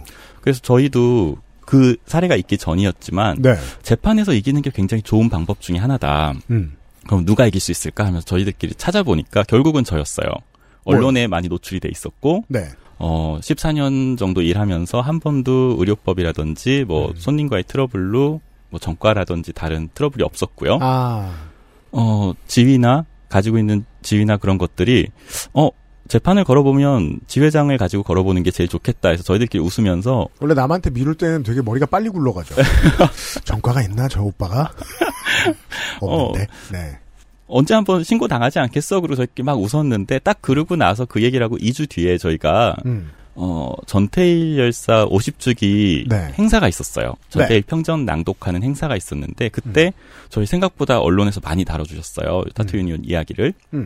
그날 바로 신고가 된 거예요. 와! 네. 럭키! 네. 그래서, 그런데. 아, 그냥 살다 당했으면 울고불고 할 일이군요. 네, 아, 근데 되게. 그 신고한 사람 몰랐을 해요. 거 아니에요? 그 자기가 신고한 걸 그렇게 좋아할지. 네, 그런데 더 이제 제가 웃긴 이야기를 하는 건 그 신고가 너무 웃겼었어요. 뭔데요? 예를 들면은 저를, 전태일 열사 기념 행사를 했다고 해서. 신고를 했는데 어찌됐든 저를 잡아넣으려면 의료법 위반으로 잡아넣어야 되잖아요. 그러니까 의료법 위반으로 신고를 하면서 공부를 안 하는 거예요. 그래서 제가 어디서 일하는지 찾아보면 금방 나오는데 장승배기역에서 제가 타투를 하고 있다라고 신고를 한 거예요. 장승배기역에서 타투하신 적 있어요? 근데 장승배기역은 저희 화섬 본조 주소거든요. 아... 그래서 저희 사무처장님이 되게 온화하신 분인데 사람이 아무리 못돼도 저 상위 조직 사무실에서 자기 일을 하진 않죠. 네, 근데 사무처장님 화가 나신 거예요. 이거는 화섬식품 노조에 대한 전쟁 선포다. 이 단체 어디냐. 쉽게 화를 내시는 분이네. 네. 많이 기분이 나쁘신 거예요. 그래서 제가 네. 그 다음에 만나서 설득을 했죠. 이거는 화내실 일이 아니라 그냥 이 사람들이 머리가 되게 나쁜 거라고 되게 멍청한 신고를 한 것 같다고. 그래서 동작경찰서에서 전화 왔길래요. 경찰서 분도 그래요. 장승배기에서 타투하셨어요? 와, 거기 웃음 참은. 그래서 같이 경찰서 그 수사관 분이랑 한참 웃었어요, 둘이. 아, 네. 그러고서는 그분이 저한테 신신당부 하시는 게, 여기서 할 일 없으니까, 집이나 작업실 근처로 이관을 하시라고. 아, 네, 그렇죠. 그래서 맞기 싫거든요, 당연히. 신고당한 제가 직접 A4 네. 용지에 이관 신청 썼어요. 집으로 가져갈까 회사 근처로 할까 하다가 집에서 다니는 게 편할 것 같아서 당연합니다. 동대문 경찰서로 이관을 했어요. 맞아요. 회사에서 퇴근 시간 끝나고 조사받고 집에 오면 차 엄청 밀리기 때문에 좋은 선택이에요. 근데 또 코로나 때문에 지금 조사를 계속 미루시는 거예요. 저희는 네. 헌바 소송을 해야 되거든요. 네. 그래서 제가 전화를 좀 드려보려고요. 빨리 수사를 해달라고. 그래서 저를 빨리 집어넣고 싶지 않으십니까? 이렇게. 아, 분노를 끌어올리는 방식을. 네, 근데 어찌됐든 지금 네. 말씀드리는 거는 그 신고 자체가 너무 멍청한 신고였어서 저희는 이 신고로 인해서 저희가 재판에서 이길 수 있다는 확신을 가지고 헌바 소송을 준비하고 있습니다. 얼마나 이 좋고 나쁜 일을 많이 경험해봐야 하느냐면 그리고 경험하면서도 머리가 좋아야 하느냐면 와 그러니까 사람 그냥 자법 만들려고 꾀를 냈던 사람을 가지고 모든 타투이스트의 권익이 개선될 수 있는 기회를 만들 수도 있네요. 네, 기대하고 있습니다. 그러니까 말이에요. 이 방송을 들으시는 그 신고하신 분의 지인분 무슨 일이든 화나게 만드세요. 길에서 미끄러지게 만든다거나 뭐라도 해가지고 빨리 진행될 수 있도록 경찰 수사가 빨리 진행될 수 있도록 협조를 부탁드리겠습니다. 첫 시간의 마지막 질문은 이분들이 지금 머리를 빨리 안 쓰고 있어요. 근데 이건 진짜 반드시 잘해주셔야 돼요. 이 일을 조합 일을 하면서 물론 당연히 관두고 싶을 때도 많고 인류애가 삭제되는 순간도 많고 제가 요즘 느낀 건데 지난주에 소개된 게임을 하면서 느낀 건데 확실히 바다는 매워도 사람의 욕심은 못 메꾸거든요. 사측이 미울 때도 있지만 조합원이 미울 때도 있고 세상이 다 미울 때도 있거든요. 근데 가끔 이렇게 앞으로 나가게 해주는 사람이 덜어 있습니다. 너무 고마워서. 그런 분들께 감사 인사를 좀 해주셔야겠습니다. 임종린 지회장. 저요? 굉장히 많거든요. 저희는 도움을 너무 많이 받아가지고 굉장히 많아서 여기서 뭐 한두 명만 얘기를 해라 하면은 그런 느낌인 거예요. 너무 미안한 거예요. 빠뜨린 사람은 너무 미안한 거예요. 그럼 난 안 고마운가? 이렇게 되실까 봐. 그래서 그 시상식 할 때 연예인들이 막 이름 부르잖아요. 그럼 일단 읊어주시고 그 외에 정말 고마운 분의 이야기를 한두 개만 들려주세요. 아니, 읊기에도 노하나서 그냥. 아니, 근데 그래서 꼭 맛있기 때문에 우유부단하세요. 그래서 고민을 했는데 네. 일단 저희 친구 처음에 이제 같이 얘기 들어주고 그랬던 친구들 그 친구 아니었으면 제가 사측 관리자가 됐지 않을까.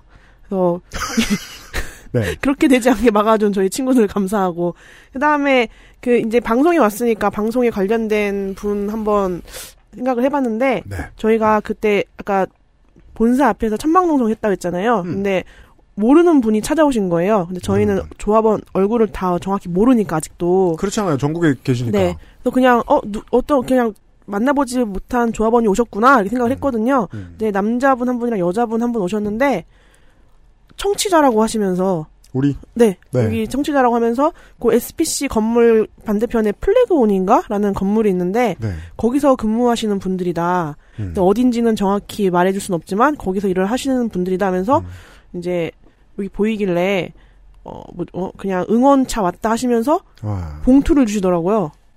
봉투가 엄청 두꺼웠어요. 진짜요? 네. 깜짝 놀랐어요. 한 30만 원 들어있더라고요. 헐. 네. 그래서 그때 받으면서 이게 그냥 돈을 주셔서 감사한 게 아니라 물론 돈도 좋지만 그럼요. 아무튼 저희가 저희 노동조합이 생각했을 때 다른 노동조합에 비해서 외부에서 지지를 많이 받거든요. 이걸 맞아요. 그거 본인이 피부로 느끼죠. 많이 느낍니다. 왜냐하면 많은 지회들은 외롭거든요. 네, 맞아요. 싸우다 보면. 네, 저희는 되게 외부에서 많은 지지를 받거든요. 그래서 오히려 제가 이제 도대체 우리 조합원들이나 파리바게트 기사들은 외부에서 우리를 이렇게 많이 응원해주는데 왜 모르나 이렇게 좀 답답할 정도로 저희 외부에서 굉장히 많이 응원도 해주시고 그런 거를 이제 한 번 더 느낄 수 있는 우리가 이렇게 우리끼리 싸우는 게 아니고 이제 바깥에서도 굉장히 많이 관심을 가져준다. 이게 결국 우리가 다 힘이 되는 거다. 그래서 그때 그분 근데 성함을 모르고 사진을 찍었는데 사진도 흔들리게 찍어가지고 얼굴도 명확하게 남지가 않았어요. 네. 어두운 조명 아래 찍어가지고 네. 그분 지금 이 자리 아마 지금도 듣고 계실 테니까 네네. 굉장히 그러니까요. 그때 힘이 되고 감사했다고 이 자리를 빌어 말하고 싶습니다. 네. 그분. 네. 한 분 더 드릴게요. 한 분 더. 네. 많다며. 예, 물론 UMC님께도 항상 감사한 마음을 갖고 있죠. 저희가 외부에 잘 알려지게 된 이유 중 가장 큰 이유는 책 읽어요. 그럼 최근에, 저 어제 어떤 조합원을 만나 뵙고 왔는데, 네. 초창기 가입자셨는데, 이제 처음 만나 뵌 거예요. 무슨 이슈가 있어서 이제 대화를 하려고 해서 만나서 했는데, 어느 지역인지 말씀해 주셔도 돼요? 그냥 서울 분이셨어요. 서울 분이셨는데, 네. 이제 가서 얘기를 했는데, 그런 말씀 하시더라고요. 자기가 이 지역에서, 저희 17년도 직접 고용 싸울 때, 마지막까지 상생회사 사인을 안 한 마지막 1인이었대요. 상생회사 사인? 그러니까 그때 근로계약서 강제 징구할 때 이제 막 직접고용 포기해라, 직접고용 네. 포기 각서 사인을 받으러 다닐 때 그렇죠. 그 지역에서 네, 그 지역에서 사인을 마지막으로 안 한 최후의 1인이었대요. 그런 그때 얘기를 막 하시면서 자기가 주변에서 친한 사람들도 와가지고 야, 너 그냥 사인해, 그냥 흘러가는 대로 살아. 너가 이렇게 한다고 바뀌는 게 없어. 이제 뭐 이렇게 하면서 사인을 이제 그냥 해. 이제 이렇게 강요까지는 아니어도 해라. 이제 그런 분위기였는데 세상 외로운 시간을 경험하셨겠네요, 그분은. 네, 이제 끝까지 남아가지고 이제 저희가 합의한 이후에 이제 사인을 하셨다 하시더라고요. 이제 그 얘기를 하시면서 자기가 그때 사인을 안 했던 이유는 이게 자기가 너무 멀리 보는 걸 수도 있지만 자기가 멀리 봤을 때 자기가 내 조카나 친구나 지인이 누군가가 비정규직으로 힘들어했을 때 그때 자기가 지금 사인을 하면 거기 그때 가가지고 어떤 너무 부끄러울 것 같다는 거예요. 그래서 그걸 사인을 안 하고 이제 버티고 있었다. 그 얘기를 하는데 그 얘기를 듣는데 되게 고마운 거예요. 그렇잖아요. 네. 그래서 어제 되게 그 얘기 듣는데 되게 소름 돋았었어요. 그래가지고. 맞아요. 그 너무 짜증나지 않아요? 그러니까 진짜 좋은 사람들이고 우리가 하는 활동을 응원하고 있고 진심으로 동의하고 있고 거기에 맞춰서 어떤 웨이 오브 라이프를 영위해 나가고 있는 사람은 존재하는지 몰라요, 우리가. 티도 겁나 안 나요. 그런 것 같아요. 도인님도 곧 만나시게 될 거예요. 아직 못 만나보셨겠지만. 감사, 인사 좀 하세요. 전 저거 온 거는, 아까 계속 말씀드렸던 저희, 임영국 사무처장님, 강도수 실장님이세요? 네. 정말, 네. 맞아요. 그게 우리 저희 방송 그 포맷상 다룰 수 없는 것 중에 하나가 지회장 옆에 있는 사람들 지회장만큼 고생한단 말이에요. 저보다 더 고생을 하세요. 그쵸? 그게 지금 두 분 얘기는 아까 회의에서도 한 거니까 너무 얘기하면 진짜로 피디님 말씀대로 너무 빠는 것 같으니까 그렇게 말씀을 드릴게요. 그리고 이 두 분에서 시작돼가지고 이제 더 감사드릴 분이 누구냐 하면은 저희 공대위라고 있어요. 타투할 자유와 권리를 위한 공동대책위원회. 이게 이제 저희 실장님이 노조가 할 수 있는 일 이외의 역할을 더 해야 하는데 우리 노조도 역량이 좋은 곳이지만 더 큰 역량이 필요하다라고 해서 시민사회단체들을 결합을 해서 만든 공대위예요. 지금 55개 정도의 시민사회단체들이 결합이 돼 있고요. 이름을 듣자하니 타투 노동을 하는 타투이스트들이 아니라 타투를 소비할 사람들도 대상으로 하는 모양인데요. 예, 타투 노동자는 유니온이라는 이름으로 저희가 가입한 게 전부고요. 네. 나머지는 노회찬 재단, 전태일 재단, 민변 노동위, 그리고 뭐 정치발전소 조성조 수장님도 가입돼 계십니다. 그리고 평생 안 할 거면서 뭐 이게 예, 녹색병원도 이쪽에 같이 연대가 돼 있으시고요. 네. 하나씩 말하기도 힘들 정도로 많은 시민사회단체들이 결합이 돼 계신데 제가 거기서 감사드린다라고 이야기하는 부분이 어떤 건가 하면 내일이 아니잖아요. 남의 일이죠. 예, 강도수 실장님, 이현국 차장님도 사실 하시던 노동조합 일과 굉장히 다른 일이고 어떻게 보면 저희들 저희 타투이스트들의 민원인 거예요. 내일이 아닌데 이분들은 뭐 사회가 가지고 있는 부조리라든지 아니면 법, 제도가 미비해서 겪게 되는 노동자들의 안타까운 점을 보고 나면 내일보다 더 열심히 연대를 해주세요. 그게 경험해본 적 없는 저한테는 처음엔 굉장히 신기한 지점이었고요. 그죠. 일반 시민으로 살다 보면 그냥 평상시에 저렇게 나를 도와주겠다고 발벗고 나서는 사람 보면 당연히 경계해야 돼요. 예, 맞습니다. 사기꾼일 테니까요. 예, 뭔가 제가 내놔야 되는 거잖아요. 그런데 없어요. 없고 이 연대를 유지하고 이 연대가 제가 다른 곳에 가서 또 연대를 하면 되는 거지 이분들한테 뭔가 베풀 필요도 없는 거예요. 그런데 이분들이 그렇게 도와주고 계시고 거기서 얻는 뭐 좋게 얘기하면 그분들이 가지고 있는 지혜라든지 노하우들 이런 것들이 아까 제가 한번 언급했던 것처럼 제가 꿈꾸고 허풍 떨면서 했던 이야기들을 실현할 수 있게 해주시는 거예요. 맞아요. 인맥과 맞아요. 그런 도움 놀랍죠. 되게. 네. 그래서 사실 어떤 한 사람으로 얘기하기에는 지금 임종린 지회장님도 말씀하신 것처럼 너무 많아서 저희 타투 공대위라는 한 단체가 언급되는 게 저한테는 맞을 것 같습니다. 그러면은 도현님 그 전에 지난번에 얘기해 주셨던 저한테 그 녹색병원 얘기 좀 해주세요. 아, 네. 녹색병원 같은 경우는 저희가 타투 유니온에서 녹색병원이 뭐 하는 데인지도 모르세요, 청취자 여러분들은. 아, 네. 대부분은 녹색병원은 전태일 병원이라고 불리는 병원이에요. 노동자 친화 병원이고 저도 이게 공부했던 지가 좀 오래돼가지고 굉장히 오래전에 산재로 고통받던 노동자들이 갈 곳이 아예 없을 때 네. 그 산재를 인정받는 데만도 엄청나게 오랜 몇 년이 걸렸고 그때 받았던 배보상금 같은 것들이 모여서 아마 제가 이 병원이 된 걸로 알고 있어요. 맞습니다. 네. 그래서 실제로 이 노동자 친화 병원으로 노동자들 위해서 그리고 지역 위해서 일하시는 종합병원이에요. 굉장히 큰 병원인데 억울하게 다쳤던 사람들의 보상금으로 세워진 병원입니다. 네. 네. 이 병원과 처음에 연대를 하게 됐어요. 그것도 사실 저희에겐 꿈 같은 일이에요. 화섬식품노조 들어왔기 때문에 할 수 있었던 연대였고 그렇게 해서 모여서 너희들의 제일 필요한 게 무엇냐라는 이야기를 했을 때 저희가 사회에서 저희들이 불법이라고 이야기하고 저희를 핍박하는 가장 큰 이유 중에 하나는 의료적인 안전에 대한 문제입니다. 의료에 대한 안전에 대한 염려입니다. 그래서 그 염려를 불식시키려면 저희가 해야 될 것 중에 하나가 한국에는 존재하지 않는 타투이스트들이 지켜야 되는 안전, 감염 관리 지침 같은 그런 것들이 마련이 돼야 되는데 공식적으로 조례나 법의 역할을 대신할 수 있는 수칙이 있다는 건 중요한 일이죠. 네, 그런데 항상 그런 게 위험해서 너희들은 불법이야. 의사가 아니면 타투할 수 없어라고 주장하는 단체도 정부도 단 한 번도 그런 실질적인 어떤 지침을 내려준 적이 없어요. 그런 상태에서 저희는 그게 필요합니다라고 했을 때 원장님께서 한번 해보자라고 말씀을 하셨는데 그 뒤로 일이 잘 진척이 안 됐었어요. 왜죠? 처음에는 그냥 서로 시각 차이가 있어서 힘든 거구나 이렇게 느꼈는데 그렇게 계속 줄다리기처럼 이거는 어떻습니까? 저건 어떻습니까? 그리고 녹색병원 실무진들이 원장님까지 저희 작업실에 오셔서 네. 그날 14명 정도가 모였던 것 같아요. 모여서 저희 작업하는 거, 과정 이런 거 전부 다 보여드리고 같이 계속 이야기를 하는데 접점이 안 생기는 거예요. 그래서 아 녹색병원과 하기가 힘들 수도 있겠구나라고 생각하던 찰나에 갑자기 어느 날 회의를 들어갔는데 원장 선생님께서 임상혁 원장님이세요. 네. 원장님께서 저희가 요청하는 것들 그리고 이거 했으면 좋겠어요. 저거 했으면 좋겠어요. 말씀드리는 것들을 다 하자 허락해 주시는 거예요. 갑자기? 그리고 네. 저희 요구가 불가능한 거더라도 일단 시작해보고 조율해보자. 이런 식으로 너무 전향적으로 바뀌신 거예요, 말씀이. 그래서 도대체 왜 무슨 갑자기 협박을 당하신 거지?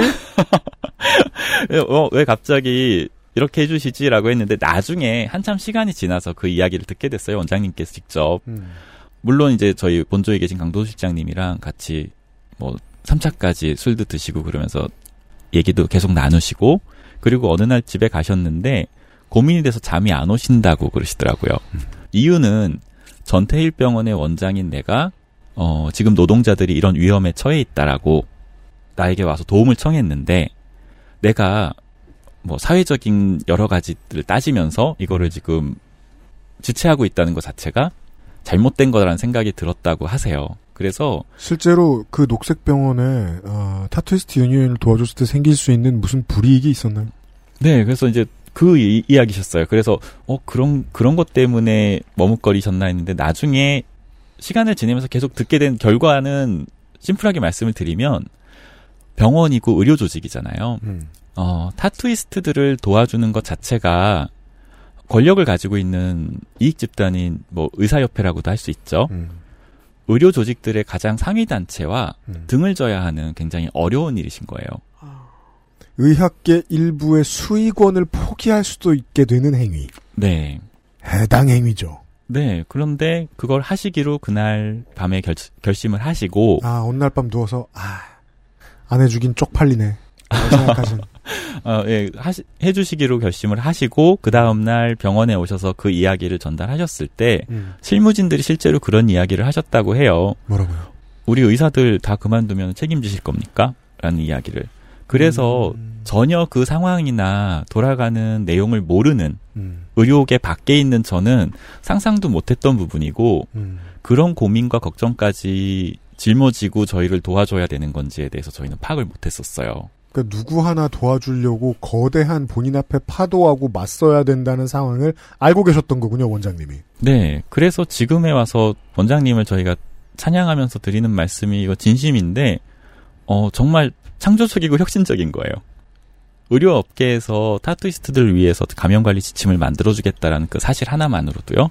그리고 그 이후에 저희가 요청드렸던 타투이스트 전체에 대한 건강검진을 이 녹색병원에서 할 수 있었으면 좋겠습니다라고 말씀드린 그 부분도 지금 다 만들어져서 만들어졌습니다.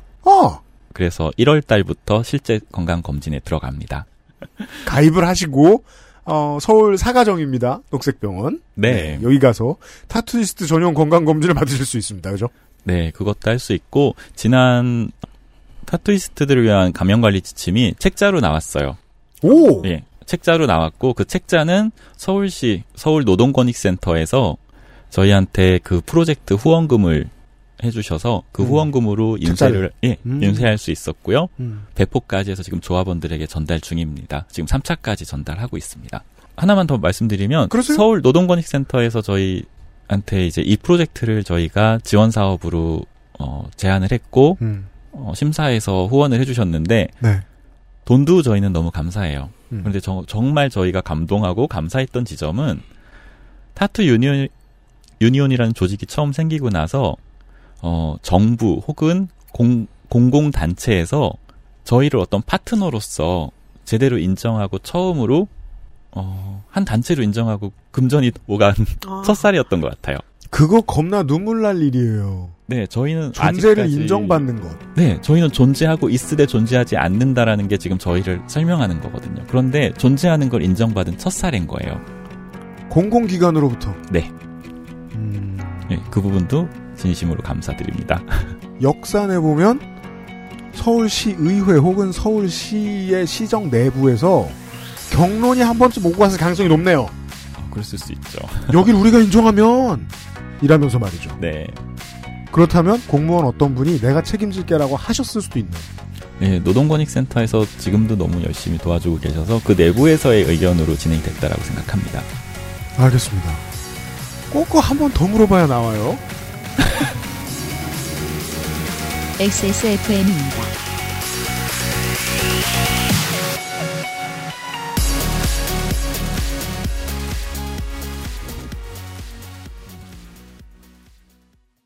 홀로 어른이 되어야 하는 아이들을 위해 함께해 주세요. 아름다운 재단은 18어른의 건강한 자립을 응원합니다. 아름다운 재단 18어른 캠페인. 내장 그래픽을 갖춘 안정적인 CPU, GPU의 가장 적절한 메인보드. 하드디스크만 써본 분들은 상상조차 하기 힘든 속도의 M.2 SSD, 기능성과 디자인을 모두 충족하는 케이스까지 이달의 PC로 빠르게 구매하실 수 있습니다.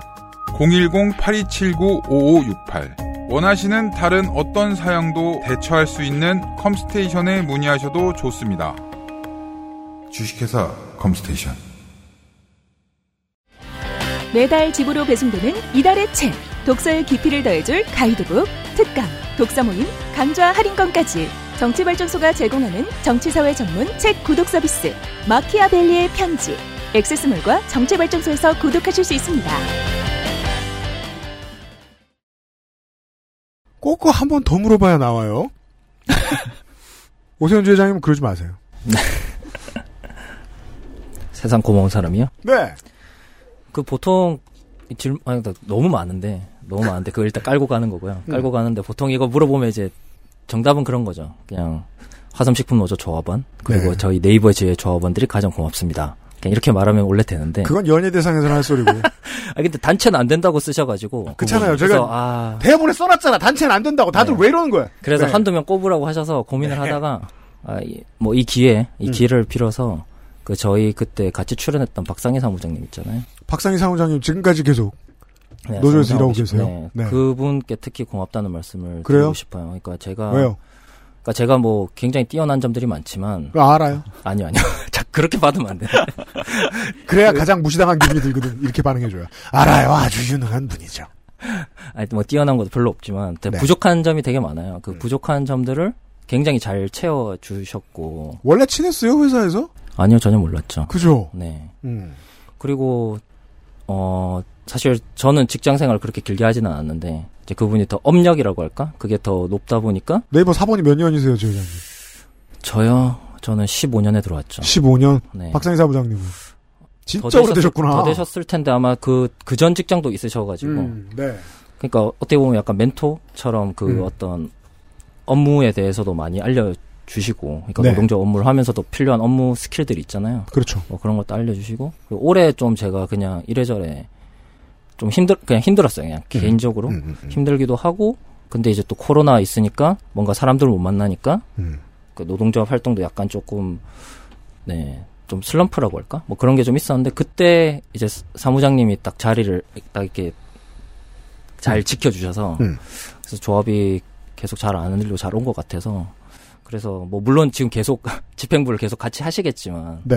그냥 이 기회를 빌어서 그냥 박상희 사무장님이 그 용기를 내서 같이 노동조합에 해주셨기 때문에 지금 저희가 노동조합의 기틀을 잡고 앞으로 계속 더 많은 것들을 도전해 나갈 수 있는 그걸 만들어주신 것 같아서 감사드린다고 말씀을 드리고 싶습니다. 맨날 보는 사람한테 진심으로 각 잡고 고맙다고 하면 네. 그 대상이 걱정하죠.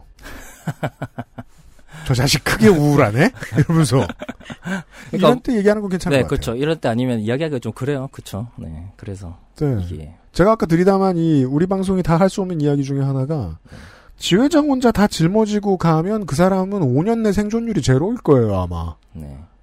옆에 있는 분들이 얼마나 머리를 써주고 얼마만큼의 심장을 채워넣느냐의 문제인데 네, 맞아요. 그래도 한 번만 더 얘기해줘요. 그래도 한 번만 더 얘기해줘요. 한 명 더요? 네. 여러 명이어도 좋으니까. 이거 겁나 고맙네? 싶었던 경험 없어요? 그러면 한 분은 아니고, 그냥 말씀드려서 화섬 내 지회장님들한테 너무 고맙다는 말씀을 드리고 싶어요. 그러니까 저희가 고맙습니까? 그때 투쟁을 한창 할 때, 그러니까 저희가 투쟁도 처음이고 그러다 보니까 농성 같은 걸 할 때 보통 조합원들이 좀 같이 다 지키고 해야 되는데 그게 잘 안 됐어요. 사실 뭐 그렇잖아요. 조합원들 어색해요. 네. 노조도 처음 해보고 네. 자기 인생이 있고. 네. 그래서 벌려는 났는데 그걸 지키기가 좀 힘드니까 그 화섬식품 노조의 그 지회장님들이 돌아가면서 아까 말씀하셨던 대로 돌아가면서 와서 잠을 자는 건 또 힘든 일이잖아요. 그 임종린 지회장님 네이버 본사 앞에 얼마나 많이 가봤어요? 거의 한 3-4번 잔 것 같은데요. 3-4번 잤어요? 네. 술 마시고 자고 술 마시고 지회장님 당번인데 술 마시고 집에 가기 귀찮으니까 지회장님 가세요. 저희가 잘게요. 이러고 자고. 뭐 쓰세요? 네이버 가면 복도에서 자요? 아니 그 농성장 있을 때. 농성장 네. 있어요? 천막 농성. 천막에서? 네, 할 때. 네. 네. 그때 너무 도와주신 수명을 함께 단축하며. 네. 아 지회장들. 네네. 도희님 짜지만 몇 번 돌아보셨죠 여기저기. 아 저요? 네. 남해 농성장. 예, 뭐 임종린 지회장님만큼은 아닌데 네. 저도 참여할 수 있는 한 최대한 해보려고. 가보시니 어때요? 농성장은 한번 가본 것 같아요. 그런데 그때는 정말 처음이라 얼떨결에 뭐 감흥 없이 신기한 광경만 보고 왔던 것 같고요. 피켓팅은 종종 갑니다. 그리고 지금은 피켓팅 가면 예전처럼 보통 저희가 2명씩 조로 가요. 네. 예전에는 다른 분이 오셔야지 제가 숨어있다 나왔는데 지금은 시간 되면 다른 분 안 오셔도 신나게 혼자 서 있습니다. 아. 네, 던킨도너츠 앞에도 기둥 뒤에 숨어서 거기 서 있으면 안 되는데 기둥 뒤에 숨으면 안에 있는 경비 아저씨가 못 보시더라고요. 그래서 한 20분? 사람들 제일 잘 보이는 곳에서 귀엽게 서 있었습니다. 화분 옆에. 네. 네. 이게 너무 웃긴 게 저야 뭐 도인님하고 뭐 대화 몇 번이나 해봤겠습니까. 제가 아는 한 도인님은 높은 톤의 목소리가 없으시고 분노한 말투가 거의 없으시고 제가 21세기 들어 본 사람들 중에 제일 독실한 신자예요. 그렇지만 집회장에 서 있을 때 이 경비나 아니면 사측에서 보았을 때는 그냥 키 큰 대머리 남자죠. 그렇죠, 그렇죠. 효과가 아주 좋아요. 게다가 정수리를 보면 타투도 하나 있어요. 도움이 되겠네요, 전력에. 네. 사실 감사 인사로만 우리가 2시간을 다 채울 수도 있죠, 그죠? 그런데 줄이고 본의 아니게 청취자 여러분 본의 아니게 되게 계시게 됐죠. 여러분들 본의 아니게 되신 거에 맞춰서 그 알실이 엄청 기네요. 이번 주에 그 알실이 저는 전혀 의도하지 않았습니다. 내일도 이렇게 길 것 같습니다. 이 세 분과 함께 다시 돌아오죠. 세 분 수고하셨고 조금 이따 또 봬요. 네. 네. 청취자 여러분 내일 봬요. XSFM입니다. I, D, W, K